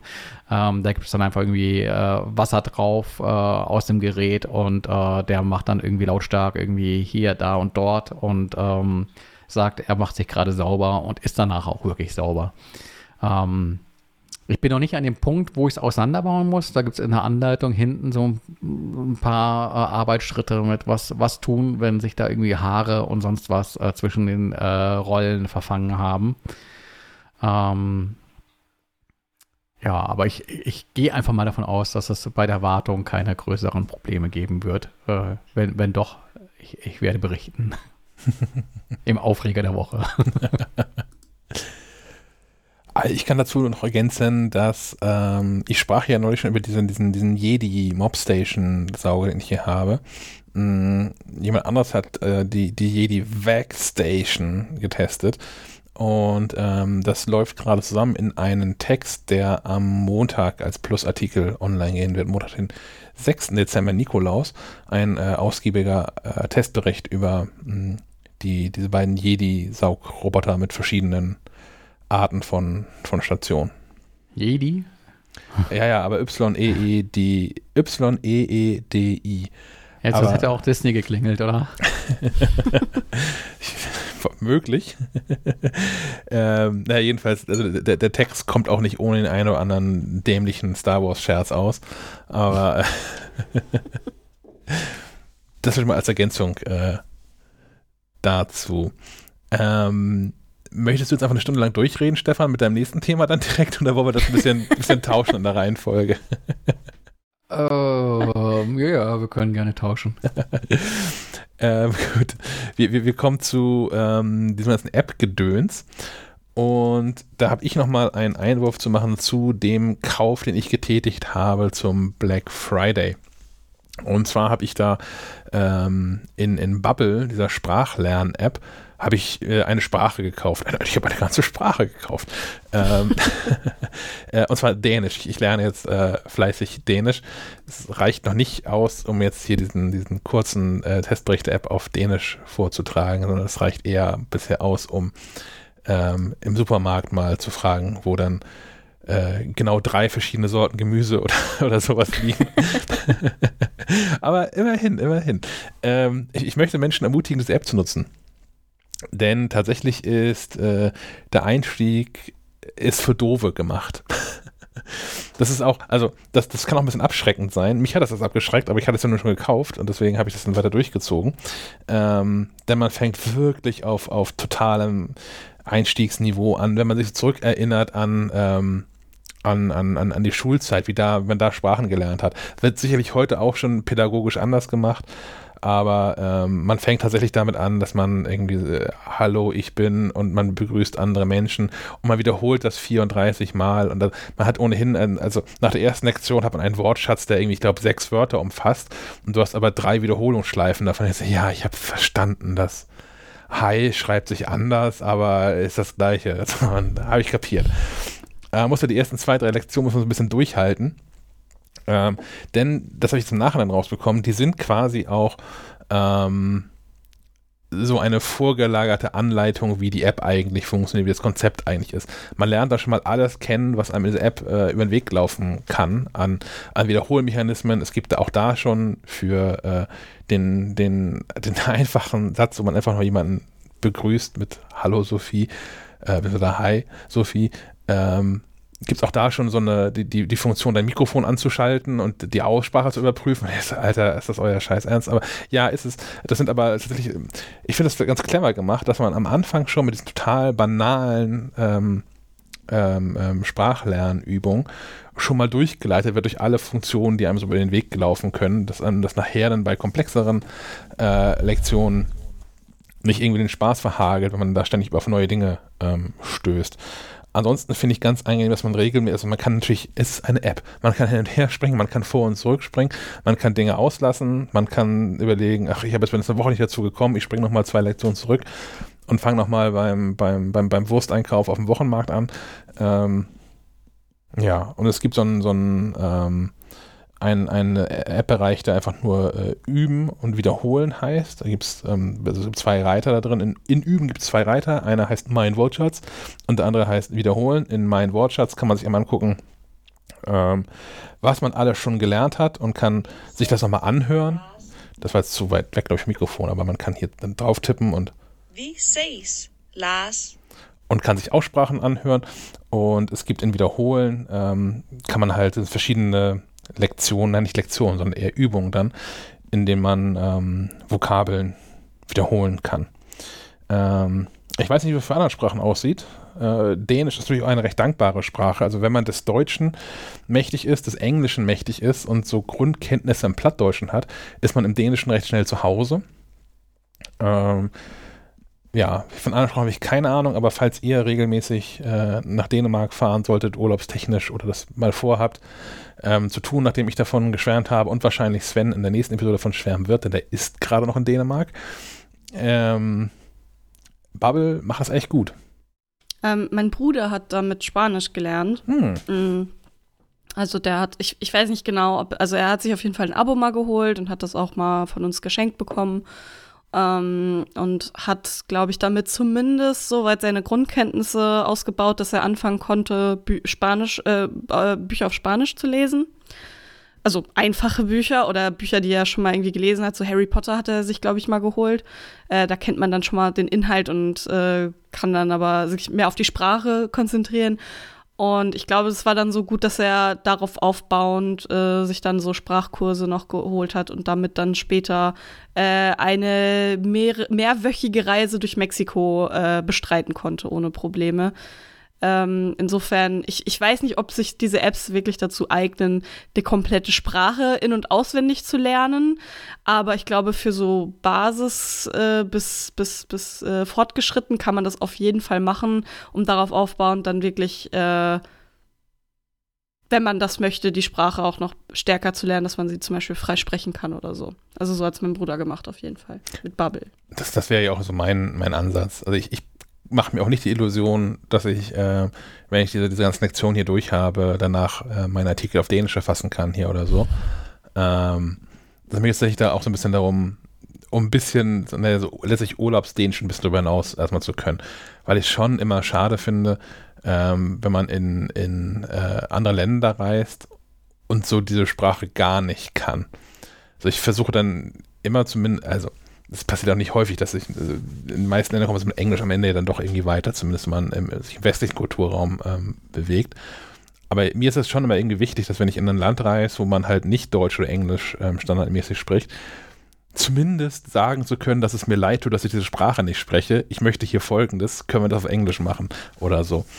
Ähm, mir ist natürlich auch klar, dass es irgendwie, wenn man einmal in seinem Leben nach in den Oman fliegt oder so, dass man nicht anfängt, vorher die Sprache zu lernen.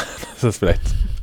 Aber naja, so auf, auf, diesem, auf diesem Niveau, dass man so, dass, dass, dass man mal fragen kann, wo es ja eigentlich zum Arzt geht oder sowas. Sowas, so ein paar Floskeln und ein paar Phrasen hätte ich immer gerne parat. Und da ich auch wirklich häufig nach, ähm, nach Dänemark fahre, ähm, war mir das natürlich auch inzwischen ein, ein ernsthaft inneres Anliegen, das mal irgendwie besser zu ähm, beherrschen, diese Sprache. Ja. Ähm, was ich dann auch tun werde, sicherlich auch nicht so schnell, aber wenn es dann das, das eigene Sprachvermögen dann zulässt, ist dänische Podcasts hören. Und da schließen sich ein Kreis zu dem, was Stefan vorhin schon an, äh, angestanden hatte, ähm, als er fragt, ob ich nicht eine, eine, eine Podcast-App empfehlen könne. Ähm, ja. und zwar seit äh, vorgestern noch mehr als bisher schon. Ich nutze seit, ich weiß gar nicht, seit 2018, glaube ich, inzwischen, 2019, in mehreren Jahren auf jeden Fall, Pocket Casts. Das ist eine App, die ähm, mal eine Zeit lang aus verschiedenen öffentlichen Quellen finanziert wurde. Ich glaube, Australien hing ja irgendwo drin. Ähm, also ist das öffentlich-rechtliche Fernsehen aus Australien und Radio hing da, glaube ich, mit drin. Ähm, inzwischen das Automatic gekauft. Das sind die, die hinter WordPress stehen, die also auch ähm, nicht im Verdacht stehen, jetzt gegen das offene, offene Web ähm, anzuarbeiten. Und ähm, naja, Pocketcast ist eine sehr coole App, die jetzt endlich auch Deutsch spricht. Das letzte Update hat irgendwie sechs, acht, sechs oder acht neue Sprachen mitgebracht. Bisher gab es die App nur in Englisch, weswegen ich die auch nicht allen Menschen ähm, uneingeschränkt empfehlen wollte. Ähm, aber ja, jetzt spricht Pocketcasts auch Deutsch und ist somit noch einfacher zu bedienen. Ähm, eine Alternative dazu, die ich empfehlen kann, ist Overcast. Aber Overcast gibt es bisher auch nur auf Englisch. Sonst aber auch Apples Podcast-App selbst finde ich auch nicht schlecht. Das ist irgendwie nicht meins. Das ist irgendwie, dass die ganze Nutzerführung ist nicht so das, was ich mir vorstelle. Aber das ist natürlich super subjektiv. Ähm, Punkt.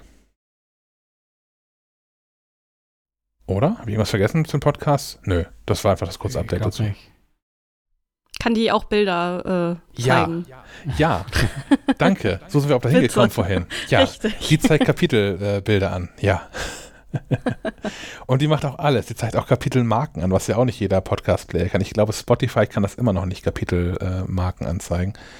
Aber ähm, doch, doch, Pocketcast macht alles, was man sich so von, von Podcasts äh, äh, wünschen kann, tatsächlich. Ja. Möchtest du jetzt, Stefan? Ich könnte mal wieder. ähm, ich ich habe keine neue Sprache gelernt, äh, spreche jetzt aber dafür fließend NFC. Äh, wie oh kam es dazu? Ähm, äh, äh, es tat sich an, dass wir hier eines Abends äh, dieses Zelda Skyward Sword HD in die Switch geschmissen haben.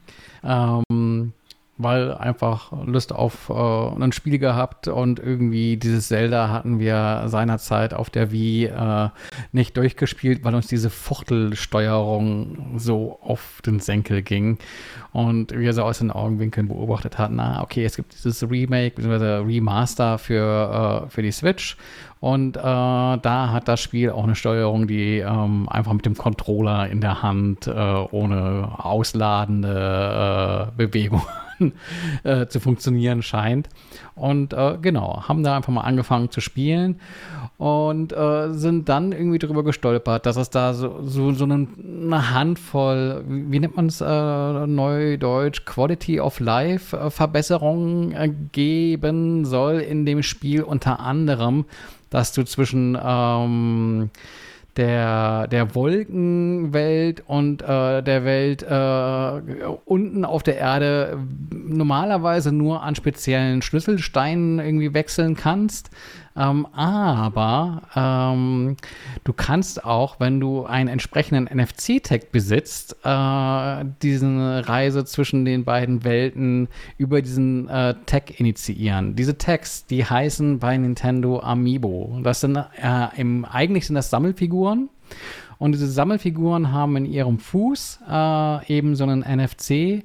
Äh, Chip drin und den kann man unter anderem an der Switch auslesen. Ähm, da gibt es ganz, ganz verschiedene ähm, Einbindungen in die Spiele und eben die Einbindung in ähm, das Zelda hier an der Stelle ist eben diese Schnellreisefunktion, die sich darüber abrufen lässt. Was nervig ist, nämlich äh, diese Figur, die kostet A 30 Euro. Äh, du zahlst 30 Euro für eine Funktion, die eigentlich hätte auch so im Spiel drin sein können, weil es gibt kein, kein, keine äh, Argumentation dafür, dass das nicht einfach hätte eine Verbesserung im Spiel an sich hätte sein können. Ähm, und erschwerend kommt hinzu, dass diese Figur lange, lange Zeit gar nicht erst verfügbar war. Und das äh, hat mich so in die dunkleren Ecken äh, des Internets äh, verschlagen nämlich äh, auf die Möglichkeit, diese ähm, Amiibos quasi Raubmord zu kopieren. Hm. Ähm, und da gibt es so eine ganze äh, Subkultur quasi dazu. Unmengen auch an Apps im App Store. Unter anderem, und das scheint mir die beste zu sein äh, nach dem Antesten, jetzt eine, die heißt Ellie. Und Ellie ähm, ermöglicht es dir quasi offiziell Backups deiner Amiibos zu erstellen. Das heißt, wenn du irgendwie so eine Vitrine hast und äh, fleißig sammelst, ähm, möchtest du die wertvollen Amiibos auch nicht zwingenderweise immer zum Spielen irgendwie aus der Vitrine nehmen oder wenn du unterwegs bist, ähm, oh, im Zug oder sonst wo sitzt, äh, möchtest du auch nicht irgendwie eine Tasche voll mit äh, Figürchen mitschleppen. Stattdessen kannst du die über diese App ähm, ja, duplizieren. Und da gibt es zwei Möglichkeiten. Die eine ist die, dass man sich äh, bei AliExpress oder Amazon oder sonst wo äh, leere NFC-Tags bestellt. Das sind äh, NFC-Tags nach NTAG 215, äh, wenn ich mich nicht täusche. Die kosten, ähm, also Stückpreis sind Centbeträge. Ich habe mir hier mal so äh, das erstbeste Angebot bei Amazon geklickt ähm, in der Ausführung Plastikmünze. Es gibt die auch einfach nur als Aufkleber. Ähm, jetzt habe ich hier so eine Schachtel mit 40 von diesen leeren Chips drin für um, um die 13 Euro und ähm, kann jetzt in dieser App, ähm, also theoretisch könnte ich, der offizielle Weg ist, ich mache mir, ein Backup und kann es überall nutzen. Du kannst dir aber auch im Internet in, in mehr oder weniger dunklen Kanälen ähm, einfach äh, eine Art ROMs besorgen, ähm, um, um eine Kopie anzufertigen. Und diese Kopie auch über diese App, da gibt es dann den, den, die Dark Side, die du irgendwie freischalten kannst. Ähm, genau, die kannst du auf, auf leere Text dann quasi spielen, indem du einfach die ROM-Datei über die Dateien-App ähm, auswählst, in die App reinholst und sagst, hier, schreib mir das auf diesen leeren Tag oder schreib mir das auf einen N2 Elite Tag. Ähm, es gibt auch noch so einen Spezial-Tag, der auch nicht so ganz günstig ist. Ich glaube, der kostet so um die 100 Euro. Ich weiß auch gar nicht, wie ähm, legal das irgendwie alles ist. Er ist natürlich auch nur für Backups.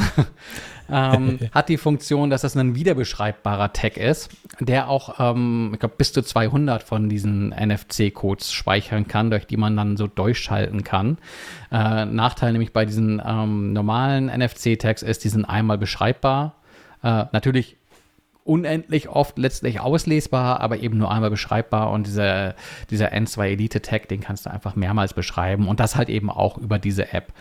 Ähm, ansonsten ist die App äh, halt auch dafür gedacht, dass du quasi deine eigene, deine eigene Amiibo-Sammlung da drin abbilden kannst, einfach um Buch zu führen, welche du bereits besitzt. Es gibt, glaube ich, insgesamt weltweit jetzt rund 1000 Stück. Also da kann man sich als Sammler schon ganz schön austoben. Die kosten alle so 30 Euro? Hm? Ja, ich glaube, es gibt auch welche, die sind günstiger, aber ähm, die sind auch immer relativ knapp im Handel. Ich weiß nicht, ob Nintendo da irgendeine Strategie fährt äh, von künstlicher Verknappung oder halt immer nur kleine Kontingente reinbringt und es gibt immer wieder mal was, aber man hat immer das Gefühl, wenn du eine Figur haben willst, musst du dich schon irgendwie anstrengen, eine zu erwischen. Also das, das kommt total auf die, auf die Genres auf jeden Fall an. So alles, was mit Zelda zu tun hat oder äh, ähm weiß ich nicht, also einfach sehr beliebte alte Genre, äh, Genres sag ich schon, äh, Titel, die sind immer ausverkauft, weil Sammler die im Zweifel alle weg, wegschnappen und äh, nicht auspacken. Ja, und auch Scalper, und dann, no? also auch ja, Leute, ja, genau, die einfach genau. wieder verkaufen. Ja, und ähm, es gibt aber auch viele Amiibos, die du immer irgendwie kriegst, die, die immer irgendwie in Läden stehen, einfach damit da Amiibos stehen, so, ähm, die halt dann Ladenhüter sind, so. Also ich, ich glaube schon, dass Nintendo, also Nintendo macht das ja sowieso ganz gern, so künstliche Verknappung zu machen. Ähm, das war ja mit der Switch damals genauso, als die frisch auf dem Markt war. Da haben die ja auch äh, super wenige äh, Modelle einfach nur zur Verfügung gestellt und dann war die auch jahrelang irgendwie schwer zu kriegen. Ähm, ja, Nintendo macht das gern. Und das ist bei den Amiibos genauso, würde ich sagen. Hm.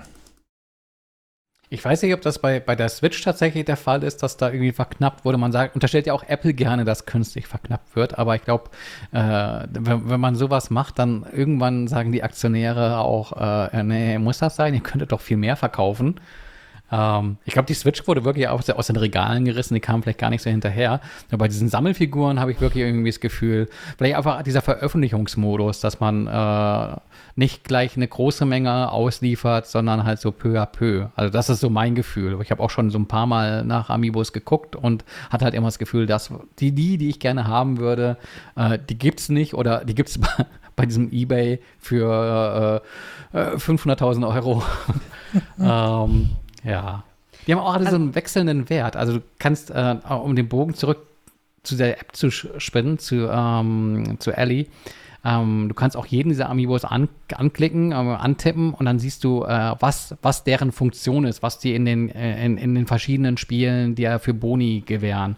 Äh, das muss halt nicht nur diese, ist nicht auf diese Schnellreisefunktion bei diesem Zelda äh, Loftwing Amiibo beschränkt, sondern du kannst dir halt auch beispielsweise in Animal Crossing irgendwelche äh, Figuren auf die Insel einladen und da gibt es dann auch wirklich so Sammelkarten, das ist so ein bisschen wie bei ähm, diese typischen Sammelkartenspiele, so Pokémon oder sowas, die, die, kosten dann auch Geld und werden auch entsprechend gehandelt. Ähm, ja. Dieses Verknappen macht bei mir häufig aber auch, dass ich gar keinen Bock mehr drauf habe. Also ich weiß, also auch bei Sony, PlayStation 5, das ist, glaube ich, auch, da möchte ich nichts unterstellen, dass das irgendwie ähm, herbeigeführt ist künstlich. Ich glaube einfach, da kommt vieles zusammen mit dieser Corona-Geschichte, mit dieser Chip-Krise, mit dieser Transportkrise und so weiter und so fort ich habe inzwischen aber auch, also inzwischen kriegt man die ja, ne? Wenn man jetzt irgendwie so ein bisschen googelt, so, dann, dann kann man die ja, kann man die kaufen. Und wenn man auch bereit ist, die im europäischen Ausland zu kaufen, dann gehen da auf einmal Türen auf.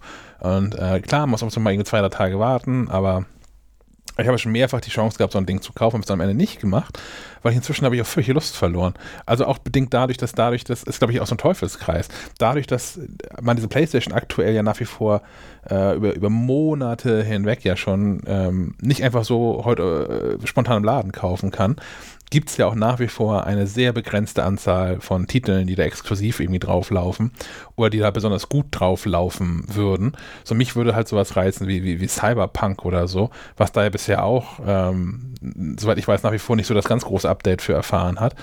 Ähm, und deswegen, ich habe auch gar kein Interesse mehr so richtig daran. Und das geht mir häufig auch bei Sachen so, wenn die, wenn die zu lange nicht verfügbar sind, dann bin ich irgendwann auch raus, weil es dann irgendwie, dann habe ich, äh, fokussiert sich mein Interesse auf ein anderes Thema. bei, bei der Switch war das so. Die Switch war ja am Anfang auch, hast du gerade schon gesagt, auch ähm, wirklich schwer zu haben.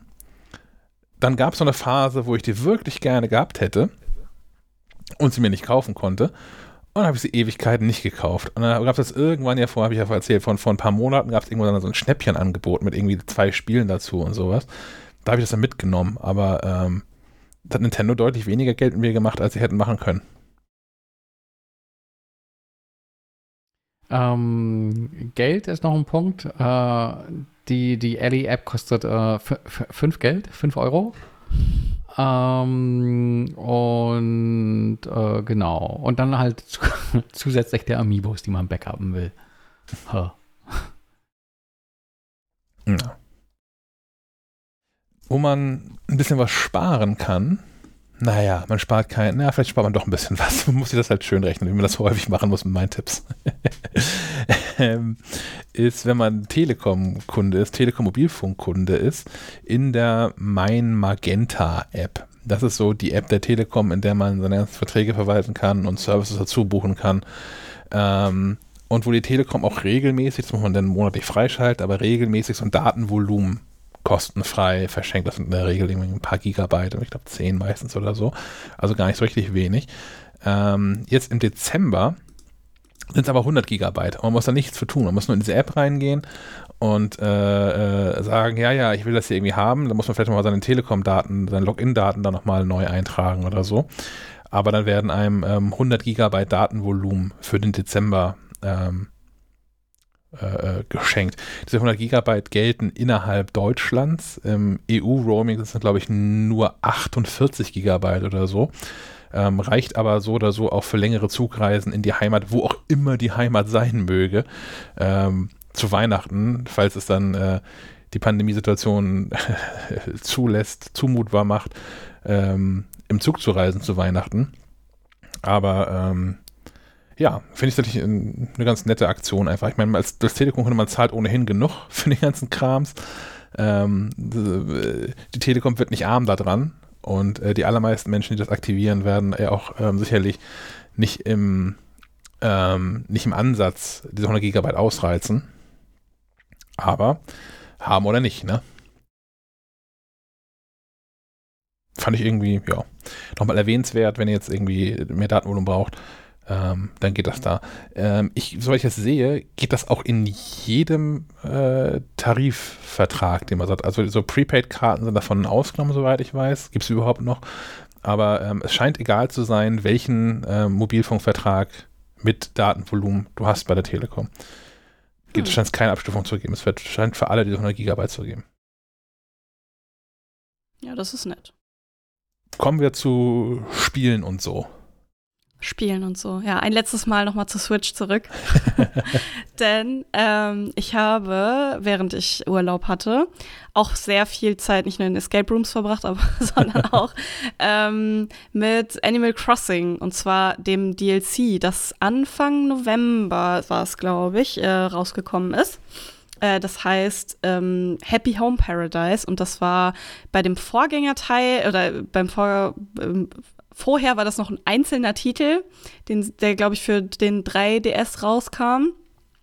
Und Nintendo hat sich dann äh, mal in so einem extra dafür dedizierten Nintendo Direct nur für Animal Crossing gedacht, hey, ja, hier ist übrigens auch noch ein DLC äh, zum riesigen Update zum Hauptspiel sowieso noch mal dazu, wenn ihr das haben wollt. Äh, das kommt nächsten Monat raus und das ganze Internet stand kurzzeitig in Flammen, die also zumindest die, die Animal Crossing mögen.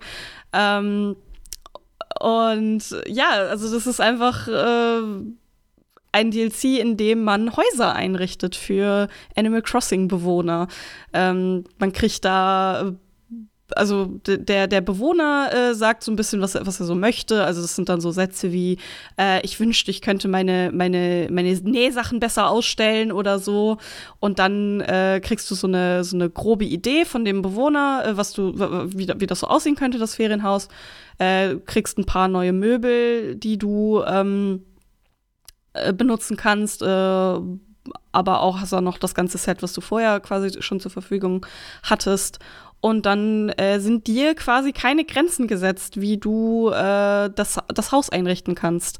Äh, und es bietet dir tatsächlich noch mal ein paar mehr Möglichkeiten als das Hauptspiel selber. Also das ist so ein bisschen das Verkaufsargument, dass du dich da äh, kreativ noch mehr ausleben kannst. Du kannst die Größe der Räume festlegen, du kannst Zwischenwände ziehen. Das geht im Hauptspiel so nicht. Ähm, hast äh, ein größeres Set an Möbeln zur Verfügung, ein paar neue Items, die es sonst, die es im Hauptspiel auch nicht gibt oder nur schwierig zu bekommen sind, viel mehr. Und äh, ja, also es ist genau das, was ich mir irgendwie von Animal Crossing noch gewünscht hätte. Ähm, es kostet 25 Euro. Äh, das, ich hätte auch mehr dafür bezahlt. äh, aber es ist, glaube ich, ähm, schon, also kann man drüber diskutieren, ob das viel ist oder wenig. Wie gesagt, ich hätte mehr bezahlt, andere sind, für andere ist es, glaube ich, ein bisschen zu viel.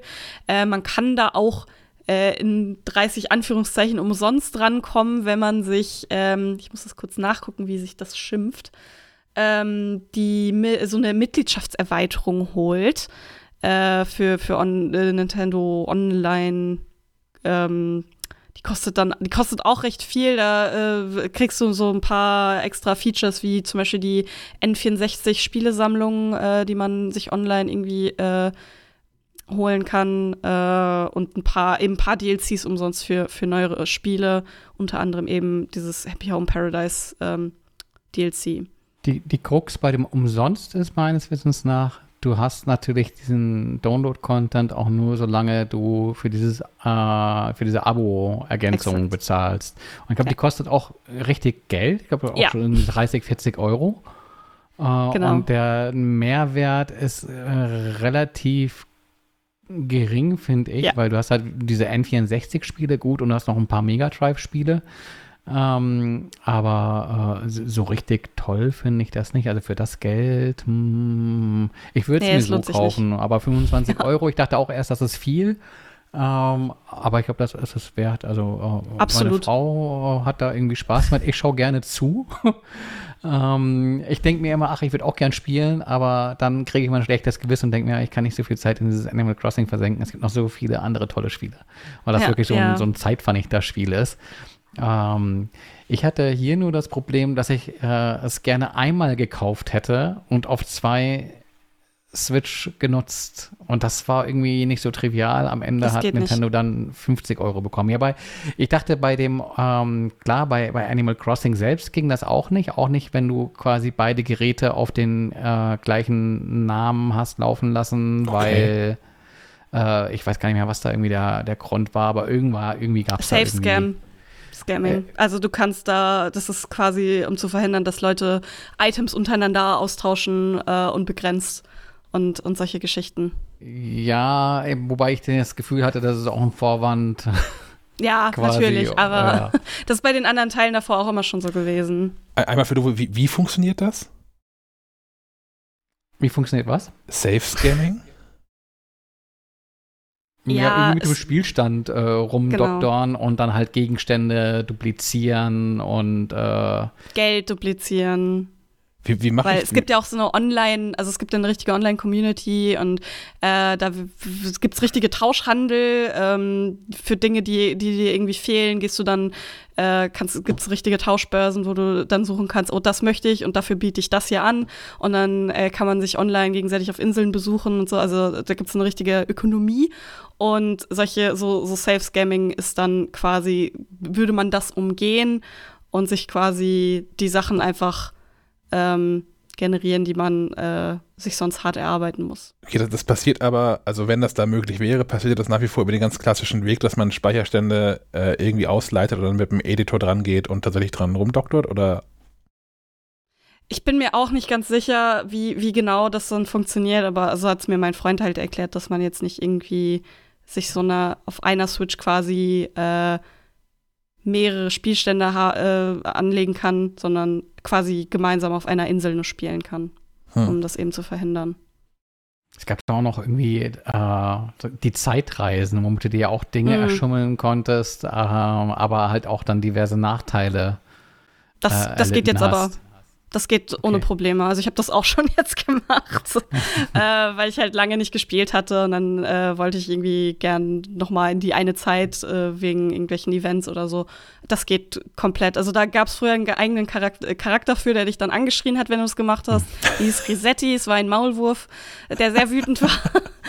ähm, mittlerweile gibt es den nicht mehr. Es geht halt auch sehr einfach auf der Switch. Du schaltest halt einfach die ähm, äh, Internetuhr quasi aus, die sich äh, selber aktualisiert, äh, stellst das Datum und die Uhrzeit ein, die dir passen und dann startest du das Spiel und dann funktioniert das ohne Probleme. Äh, da da gibt es ein paar Regelungen, die das so verhindern, dass das zu doll äh, ausgenutzt wird. Da gibt es ja diesen Rübenhandel in Animal Crossing, um halt viel Geld äh, dir zu erhandeln. Also du kannst einmal in der Woche Rüben kaufen und guckst dann im Laufe der Zeit gibt's dann, ähm, kannst du die zu unterschiedlichen Preisen wieder verkaufen. Äh, und die sind auf jeder Insel unterschiedlich. Das heißt, es ist ein richtiger Börsenhandel eigentlich. Ähm, und dann guckst du halt, was der beste Preis ist und verkaufst sie dann. Und äh, das ist, glaube ich, der, die einzige Einschränkung, die du äh, in New Horizon hast. Ähm, dass du, äh, wenn du eine Woche in die Zukunft oder in die Vergangenheit reist, dass die verschimmeln. Und dann sind sie nichts mehr wert, die Rüben. Ähm, so dass du in dem, also da nicht betrügen kannst, zumindest nicht sehr so. Wahnsinn. Ja, das Figuren, ist. Oh. wie, wie, heißt der Tom Nook, der, der Tom Waschbär, Nook, ja. der einen immer abzocken will, weil er dir irgendwie einen Kredit nach dem anderen anbietet, damit du dein Haus finanziert bekommst und du hast immer das Gefühl, von ihm echt abgezockt zu werden? Er, er zockt dich nicht ab. Es ist halt einfach, hier, du willst, hier, er, er sagt sogar, hey, du kannst es schon haben. Hier, du kriegst jetzt deinen Keller aber bevor du dir eine Weitererweiterung kaufst, musst du halt deinen Kredit erst abbezahlen. Also du kriegst es und musst es dann halt bezahlen im, im Nachhinein. Also du musst nicht erst bezahlen, du kriegst es dann erst und dann ist es irgendwie shitty. Sondern, äh, also er ist schon, der kommt einem schon entgegen. Aber ja, da gibt es so eine ganze Meme-Kultur drüber, über Tom Nook, wie er ja, Leute. Ich, ich finde das tatsächlich so ein bisschen, mit ja, dann zeigst du den Kids gleich, okay, so funktioniert das im Leben, wenn du dich verschulden ja. willst. Ja. Aber du musst keine Zinsen bezahlen, immerhin. Hm. Wann, ja, aber, waren das also, arabische Banken? Ist es bei denen so? Es gibt doch irgend Banken aus, aus irgendeinem Kulturraum, die auch so funktionieren, äh, wo man, wo man quasi von, also wo man auch keine Zinsen im Sinne bezahlt, sondern ich, ich leihe mir von dir 1000 Euro und musste dann zu irgend, bis zu irgendeinem einem, einem Stichtag dann, keine Ahnung, 1100 Euro zurückgezahlt haben oder so. Irgendwelche Banken funktionieren doch so. Ja, ich glaube, es gibt so ein Zinsverbot und dieses Zinsverbot wird ja irgendwie ausgehebelt durch irgendwelche Bearbeitungsgebühren oder sowas. Ja. Hm. Sehr gut. Ähm, aber nochmal kurz zurück zu, zu Happy Home Paradise.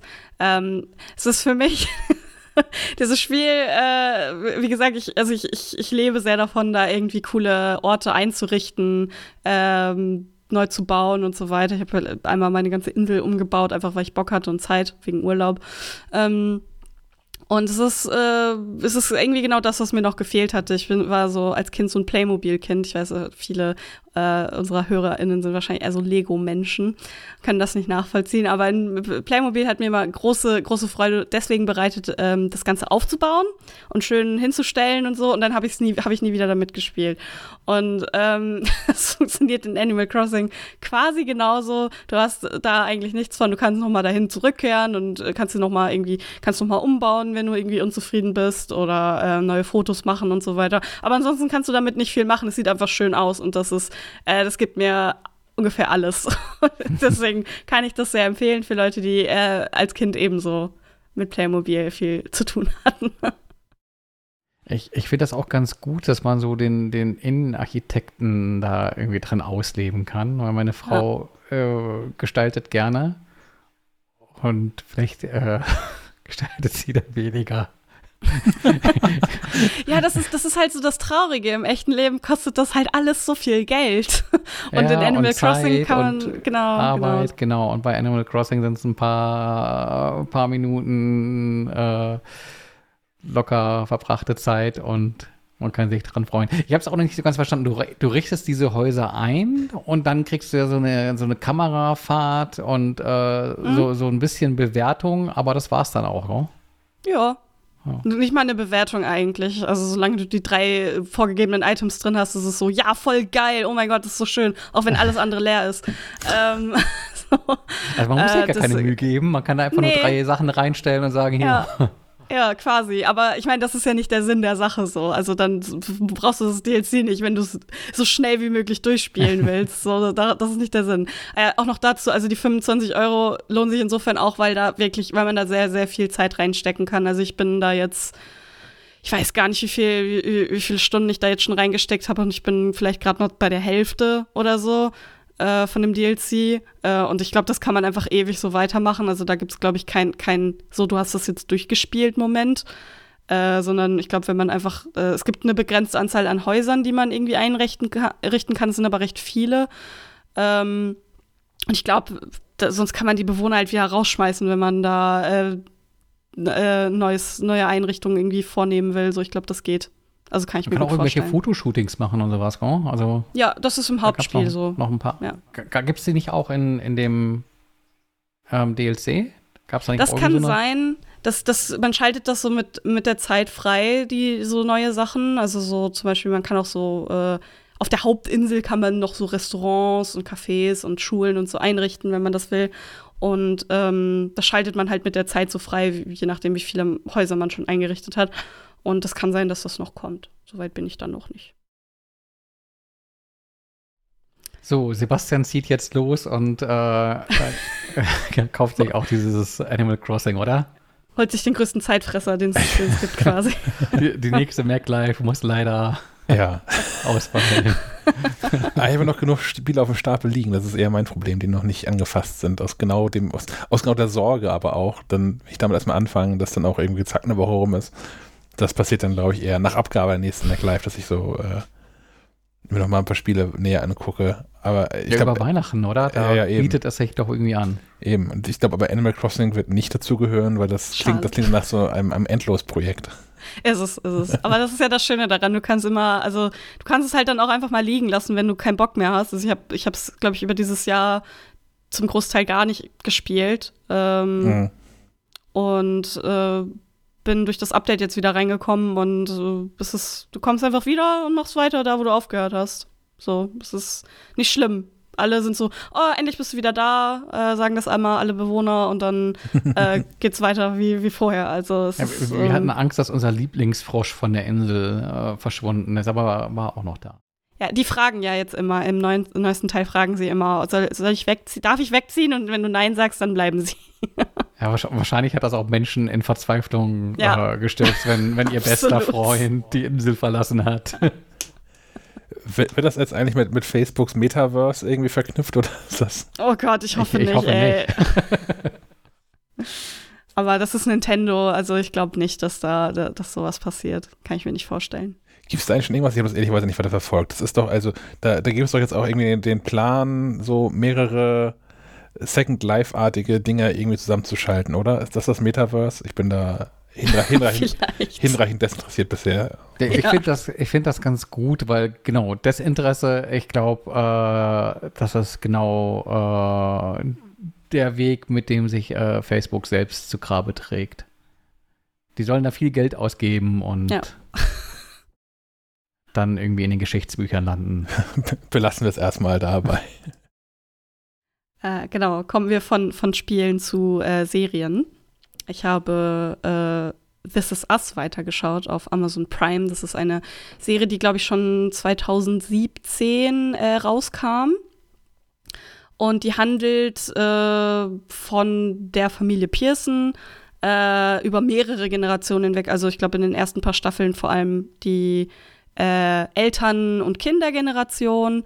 Und äh, jetzt in der Staffel, in der vierten, wo ich gerade bin, kommt dann auch jetzt noch die äh, Enkelkindergeneration dazu.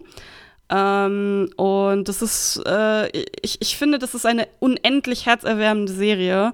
Ähm, die, wo immer irgendwie äh, auf jeden Fall dramatische Sachen passieren, aber auch immer sehr, sehr schön aufgelöst werden. Also es ist einfach, äh, also ich glaube, die, die Krux äh, dieser, dieser Serie ist so ein bisschen, dass der, der, der ähm, Vater der, dieser Familie ähm, bei einem Feuer ums Leben kommt, als die Kinder äh, 18, 17, 18 Jahre alt sind und dass das eben ihr ganzes weiteres Leben so ein bisschen beeinflusst, sodass man einmal von der Kindergeneration mal ausgehend sagt, okay, das ist jetzt die Gegenwart, das spielt so in unserer Zeit und dann immer so Rückblicke in die äh, 80er, 70er, 80er, irgendwie so um den Dreh ähm, bekommt. Äh, und ähm, da halt so diesen, diesen Vater kennenlernt, den, der ihnen jetzt in der Gegenwart quasi fehlt. Und es ist einfach eine sehr, eine sehr, sehr schöne Erzählweise. Dieser Vater ist ein sehr, sehr, ähm, also es ist eine sehr nette, Figur, die irgendwie so ihr, ihr, ihr in ihrem Vatersein komplett aufgeht, natürlich irgendwie äh, Kämpfe auszufechten hat wie eine Alkoholsucht und so.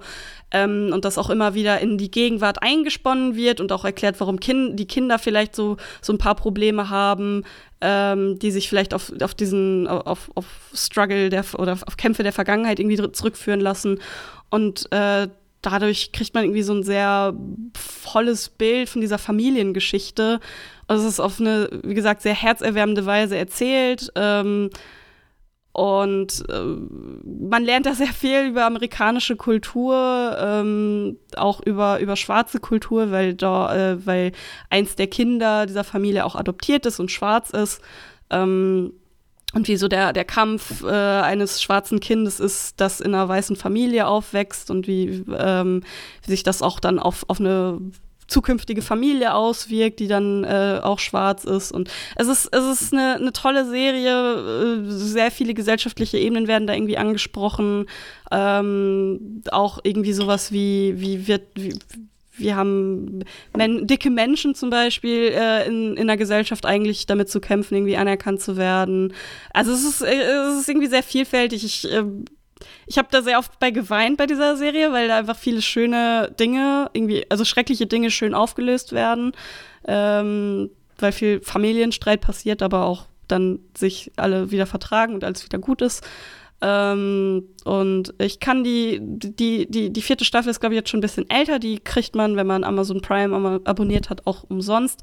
Die fünfte Staffel ist von diesem Jahr und äh, ist bisher noch nicht um, äh, also noch nicht im Abo verfügbar, aber das wird wahrscheinlich auch im nächsten Jahr dann soweit sein, kann ich mir vorstellen. Ähm, ich kann sie sehr empfehlen. Es ist eine sehr, sehr, sehr gute Serie, in der man sehr gut versinken kann. Habe ich noch nie was von gehört, habe ich mir gerade hier in meine Watchlist mal reingeschmissen. Ja, kann, also wirklich äh, zu 100% Empfehlung kann man, kann man sich so gut anschauen.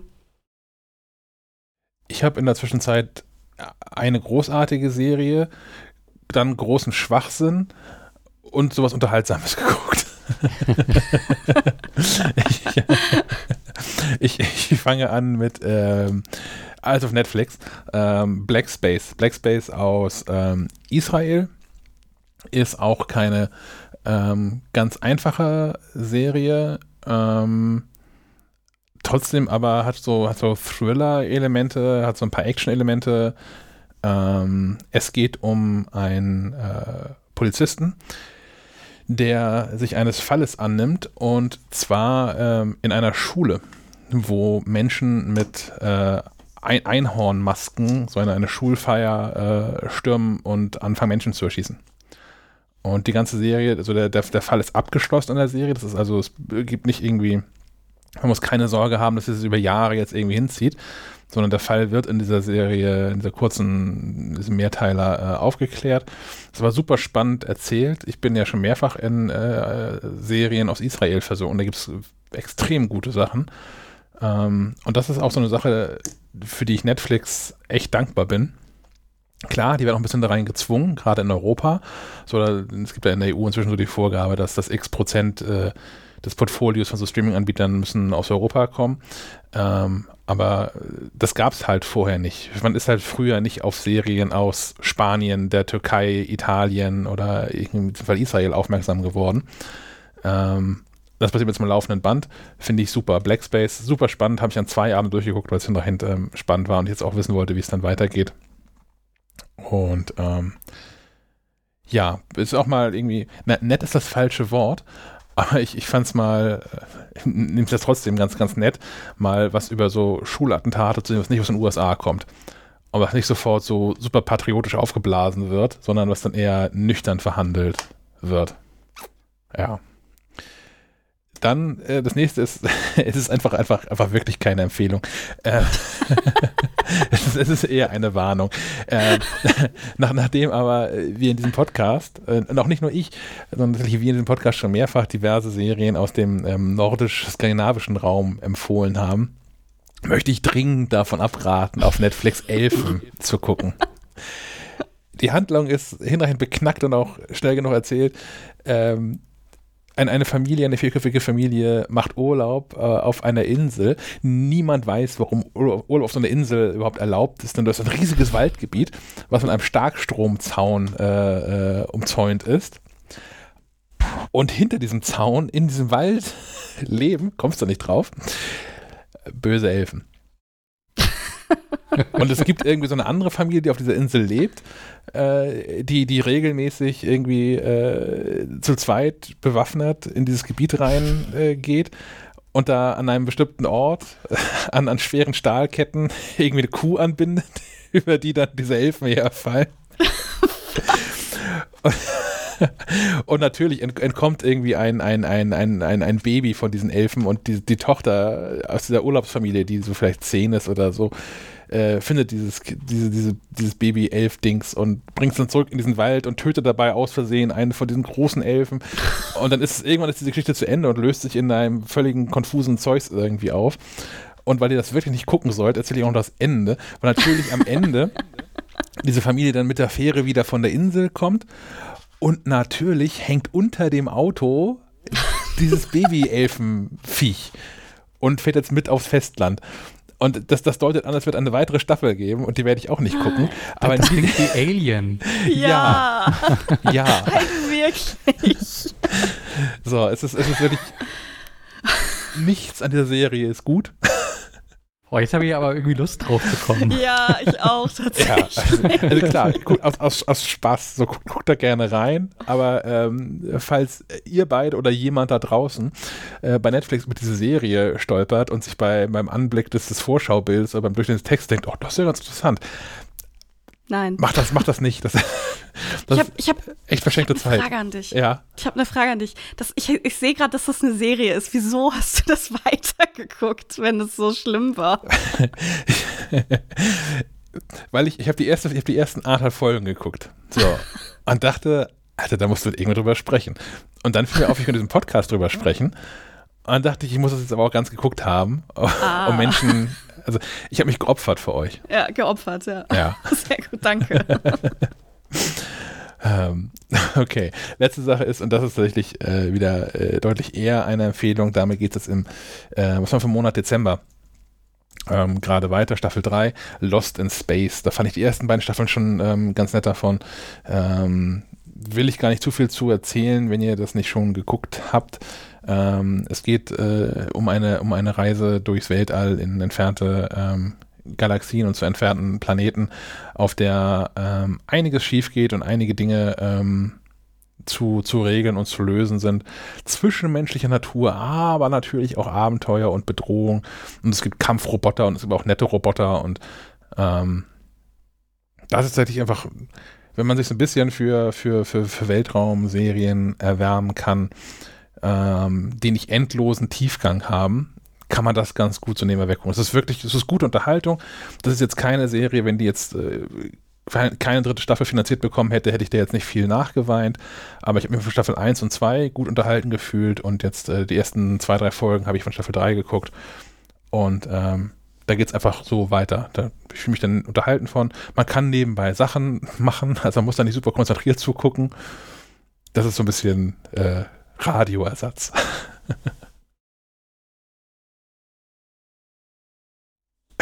Danke. also, na, ich dachte gerade, das ist irgendwie so eine, so eine Serie, irgendwie, die, ähm, die, die solche Serien suche ich immer, die so ein bisschen im, okay. im Hintergrund laufen können. äh, und wo ich irgendwie parallel ja putzen, aufräumen, Ja. Am Handy sein kann. So. Also da- da- das Setting ist schon ganz interessant so davon, ne? dass das irgendwie ähm, Menschen aufbrechen, um, um äh, andere Planeten zu bevölkern. Und es gibt auch eine Mission, die vorher schon unterwegs war und die verschollen ist und äh, die natürlich auch gesucht wird. Und ähm, das Setting ist schon echt, echt nett. Es ist, äh, ist keine Schrottserie. Ganz anders geht's zu bei Hm. Stefan. Aber der kommt darauf an, wem man die Frage stellt. Ähm, äh, Vorsicht, Sp Spoiler, wie man so sagt. ähm, wir reden über Bond. Wir reden über Bond 25. Den gibt es seit äh, gestern Abend äh, auch in diesem iTunes Store zum Kaufen. Ähm, habt ihr Bond gesehen? Nee, noch nicht. Okay, dann, dann wird es schwierig mit dem Spoiler. Ich glaube, du ich gehen? hasst uns. Jetzt soll ich mich schon mal verabschieden. Ich habe den auch noch nicht geguckt, aber Ah, okay, ja. Okay. vielleicht dann- reden wir nicht über dann- Inhalte. ja. Dann, genau, dann, dann lassen wir die Spoilerwarnung raus, weil es gibt keinen Spoiler, aber die Aufforderung an euch beide, den mal endlich zu gucken. Ähm, ab dem 16.12., glaube ich, ist dann auch äh, die Laie in iTunes möglich. Ähm, ansonsten 17 Euro, wer jetzt zuschlagen mag. Äh, und wer äh, das Gefühl hat, er hat die vergangenen 24 Filme äh, irgendwie verpasst oder weiß nicht mehr, um was es ging, hat, jetzt die Gelegenheit nochmal äh, Wissenslücken zu schließen, in Nostalgie zu schwelgen, ähm, indem er 99 Euro in Richtung Apple überweist und sich dafür die, die große Box quasi äh, in, in das virtuelle äh, Filmregal stellt. Ähm, es gibt die Bond Collection aktuell wieder für, für 99 Euro. Den Preis könntet ihr noch weiter drücken, indem ihr irgendwie eines dieser gängigen 15% Bonusguthaben ähm, Angebote nutzt. Äh, so ein bisschen Milchmädchenrechnung kommt ihr dann bei unter 90 Euro ähm, für die Filme bei raus. Da steht, äh, wenn man die Box anwählt, zwar irgendwie HD dran, wenn man sich dann aber die einzelnen Filme anguckt, ähm, sind die 4K und äh, die neueren dann irgendwie auch äh, Atmos und überhaupt und sowieso. Ähm, ich glaube, das ist kein, kein, kein schlechter Deal. Also ich meine, klar, diese Bond-Filme laufen immer alle, äh, man hat das Gefühl, äh, jede Woche irgendwo läuft irgendein Bond. Aber ich finde, das ist eigentlich ganz cool, die so äh, immer und immer wieder ansehen zu können. Und ich habe das Gefühl, ich muss da bei meiner Tochter auch noch ein paar äh, Lücken schließen. Ich, ich muss das, glaube ich, hier noch ein bisschen besser etablieren mit äh, irgendwelchen äh, Filmabenden. Äh, noch habe ich die Möglichkeit, da einzuwirken.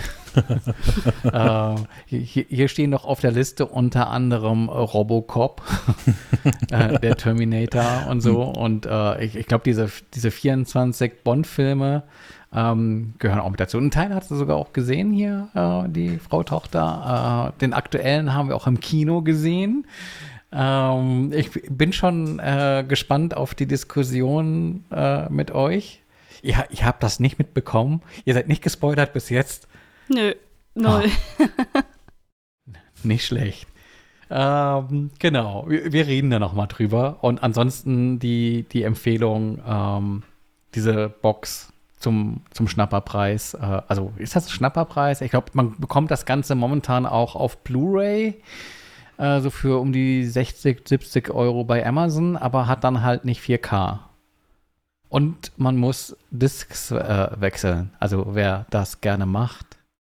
Das war ja tatsächlich mehrere Monate und auch Jahre lang ähm, mein, mein großer Verdruss, ähm, dass es die für ein Apple und ein Ei gefühlt äh, auf Blu-ray gab, aber iTunes lagen die lange für 200 Euro drin, diese ganze Box.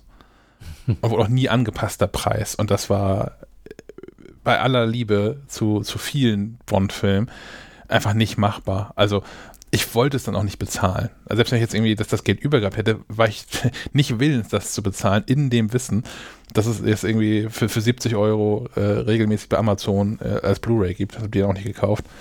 Aber habe das jetzt auch vor, vor ein paar Wochen gekauft, als es die schon mal für 100 Euro gab. Genau, und da gab es die schon mal für 100 Euro und ich war die ganze Zeit am, am Zögern und dachte, ja, 100 hm, Euro, hm, selbst wenn wir irgendwie das Guthaben mit 15% Bonus und so, 100 ah, Euro und am nächsten Tag war es weg. Und äh, so komplett auch ausgelistet, also die ganze Box war nicht mehr zu haben und ich ja. dachte schon, okay, jetzt bist du zu spät dran, die gibt es einfach nicht mehr. Ähm, ach, übrigens, wer denkt, er ist ganz besonders clever und kauft sich jetzt die Box, nachdem Bonn 25 raus ist, äh, der fehlt natürlich. äh, Sehr gut. Der, der, der kostet extra. Und es ist auch derselbe Scheiß wie bei allem, was man bei, bei, bei Apple ähm, so en bloc kauft. Und ich weiß, ich habe inzwischen rausgefunden, es liegt nicht in Apple, sondern es liegt daran, wie, wie äh, Filmstudios da Metadaten eintragen. Glaubt mal nicht, dass die hinterher irgendwie vernünftig sortiert in, in der äh, Mediathek dann. Also natürlich schon vernünftig sortiert, nämlich alphabetisch. Ähm, was aber nicht mhm. zwingend die richtige Reihenfolge ist, weil ja dann doch äh, verschiedene Bond-Filme auch aufeinander aufbauen. Oder zumindest, wo es zumindest relevant ist, in welche Reihenfolge man die Handlung guckt, auch wenn die nicht aufeinander äh, jetzt eins zu eins so aufbauen. Aber ähm, das wird dann niemals in den, in den Griff bekommen werden. Ja, auch die Verschlagwortung ist komplett Banane. Ne? Also du kannst ja. im iTunes Store nach Bond 25 suchen und der findet äh, natürlich nicht äh, Bond 25. Ich glaube, es ist durchaus gängig, dass man die äh, durchnummeriert, weil es sind halt 25. Also ich könnte dir jetzt nicht sagen, wer, welcher Film Bond 17 war, aber ich kann dir sagen, welcher 25 und welcher 1 war. Ja, und warum zur Hölle sind die nicht einfach durchnummeriert? Auch hinterher in, dieser, in, in meiner Mediathek. So eins Weil man damit eine, eine, Se eine, Serie implizieren würde und das ist es ja nicht so richtig. Oder die sind ja alle so ein bisschen, also nicht alle, die, also ein paar bauen naja, ja aufeinander auf. Naja, die, die Craig-Filme bauen ja, also die haben ja. ja, wirklich eine fortlaufende Story. Und ja. ansonsten, Aber die davor doch nicht, oder? Teils. Teils, oder? weil ja einige, einige Widersacher auch wieder auftauchen. Ah, okay. Und es ist, aber Apple geht das auch nirgends an. Also auch bei, auch bei Filmen, wo das, also wie gesagt, es ist nicht allein Apple schuld, aber auch bei Filmen, ähm, wo es eine klare Reihe. Harry Potter. Harry Potter ist auch Kraut und Rüben da drin. Man, ich habe die als, als ich habe die ganze Sammlung gekauft mit den allen, was hat das auch, 30 Filme gefühlt, äh, acht, neun Filme. Ähm, die sind auch nicht in eins bis, äh, bis Ende durchnummeriert. Das ist Herr der Ringe, die ich da kreuz und wie, wie, wie Kraut und Rüben verteilt, Star Wars, das ist alles. Und die heißen ja sogar Episode 1 bis 9. ah, naja. Oh, und da die in der Cloud liegen, kannst du auch nicht selbst die Metadaten ändern, vermute ja. ich mal. Also ich habe da noch keinen Gedanken dran verschwendet, aber, aber man könnte ja sicher ansonsten einfach mal einen Nachmittag äh, nehmen und ja, oder halt zwei Minuten. Also um die Bonn-Filme zu sortieren, diese 25 Einträge, ja. brauchst du nicht länger als zwei Minuten. Aber ja, wenn man das jetzt irgendwie ähm, nachgucken möchte, du mit deiner Tochter in der richtigen Reihenfolge oder, oder äh, Sophie in der richtigen Reihenfolge, jetzt wo sie weiß, dass sie doch Teile von aufeinander aufbauen. Ähm, ich packe in die Show das nochmal einen Link ähm, zu einem, einem Podcast. Und zwar gibt es ähm, John Gruber, The Talk Show, macht auch einen Apple-Podcast, der The Talk Show heißt. Und die haben aber vor, vor vielen, vielen Monaten, als The Talk Show noch beim anderen Podcast-Label lief, ähm, das muss so 2004 14, 15 gewesen sein, angefangen, ähm, alle Bond-Filme zu gucken und ähm, zu besprechen. In der richtigen Reihenfolge. Fängt also an mit äh, Dr. No. Dr. no von, von 62 und der letzte da drin ist, ist ein Quantum Trost von 2008. Da haben sie damit aufgehört. Irgendwann haben die, ich glaube, den, den Bond, der dazwischen liegt, welcher liegt dazwischen? Zwischen welchem? Spectre gibt es noch. Spectre, Spectre auf jeden Fall. Aber da ist, glaube ich, noch einer. Casino Royale war der erste. Casino Royale, der, genau. Dann, dann, kommt ein Quantum Trost und kommen genau. noch zwei Craig-Filme. Die, sind, mhm. die sind nicht drin, weil sie damit aufgehört haben. Ich weiß ehrlicherweise aus dem Kopf jetzt gar nicht, ob sie dann auf dem neuen Podcast-Label, wo er jetzt inzwischen ist, das nochmal nachgereicht haben, die anderen beiden Folgen. Ähm, verlinkt habe ich ähm, die äh, eine Seite von, von David Smith dazu, der Teil dieses Podcasts ist. Und ähm, ja. Da gibt es immerhin schon mal Futter für dann die ersten 22, wenn ich mich gerade richtig verrechnet habe, Filme. Und im Zweifel müsst ihr euch dann zu den äh, letzten dreien, also Bond 25 und den beiden davor, äh, selbst Gedanken machen. Einen eigenen Podcast aufnehmen. Ja. ja da gibt es auch echt Sachen, über die man diskutieren kann. Ne? Also die sind jetzt äh, nur bedingt gut gealtert. Ja, ja, also ich finde es mhm. total spannend, dass also diese Szenen aus ein paar Szenen, wo dann irgendwie ähm, sich, sich doch das, dass das Weltbild im, im Ganzen, das Frauenbild im Speziellen gewandelt hat seit den Bond-Filmen aus den 60er Jahren zum Beispiel. Ist auch besser so, glaube ich. Ja, wobei auch, ich habe das, also ich habe das, ich habe die lange nicht mehr alle geguckt, aber so aus der Erinnerung heraus, dieser der Podcast, den ich gehört habe, dass es da auch, und die Betonung auf auch, äh, schon, schon, schon sehr früh starke Frauenrollen äh, gegeben hat in den Bond-Filmen. Bei weitem nicht nur, aber auch. Ja, aber sicherlich war anders, anders als Star Trek oder sowas war Bond, was das anbelangt, sicherlich kein Vorreiter. Gut, haben wir noch was äh, vergessen? Haben wir noch was zu erzählen? Ich glaube Äh, fast Ich nicht. glaube oder? fast nicht. Ja, Ist ja auch so keine ganz kurze Episode geworden. eben. Gut, dann denke ich, soll es das für heute gewesen sein. Einmal mehr vielen Dank fürs Zuhören und bis zur nächsten Woche. Bis zum nächsten Mal. Ciao. Jo, bis dann dann. Tschö.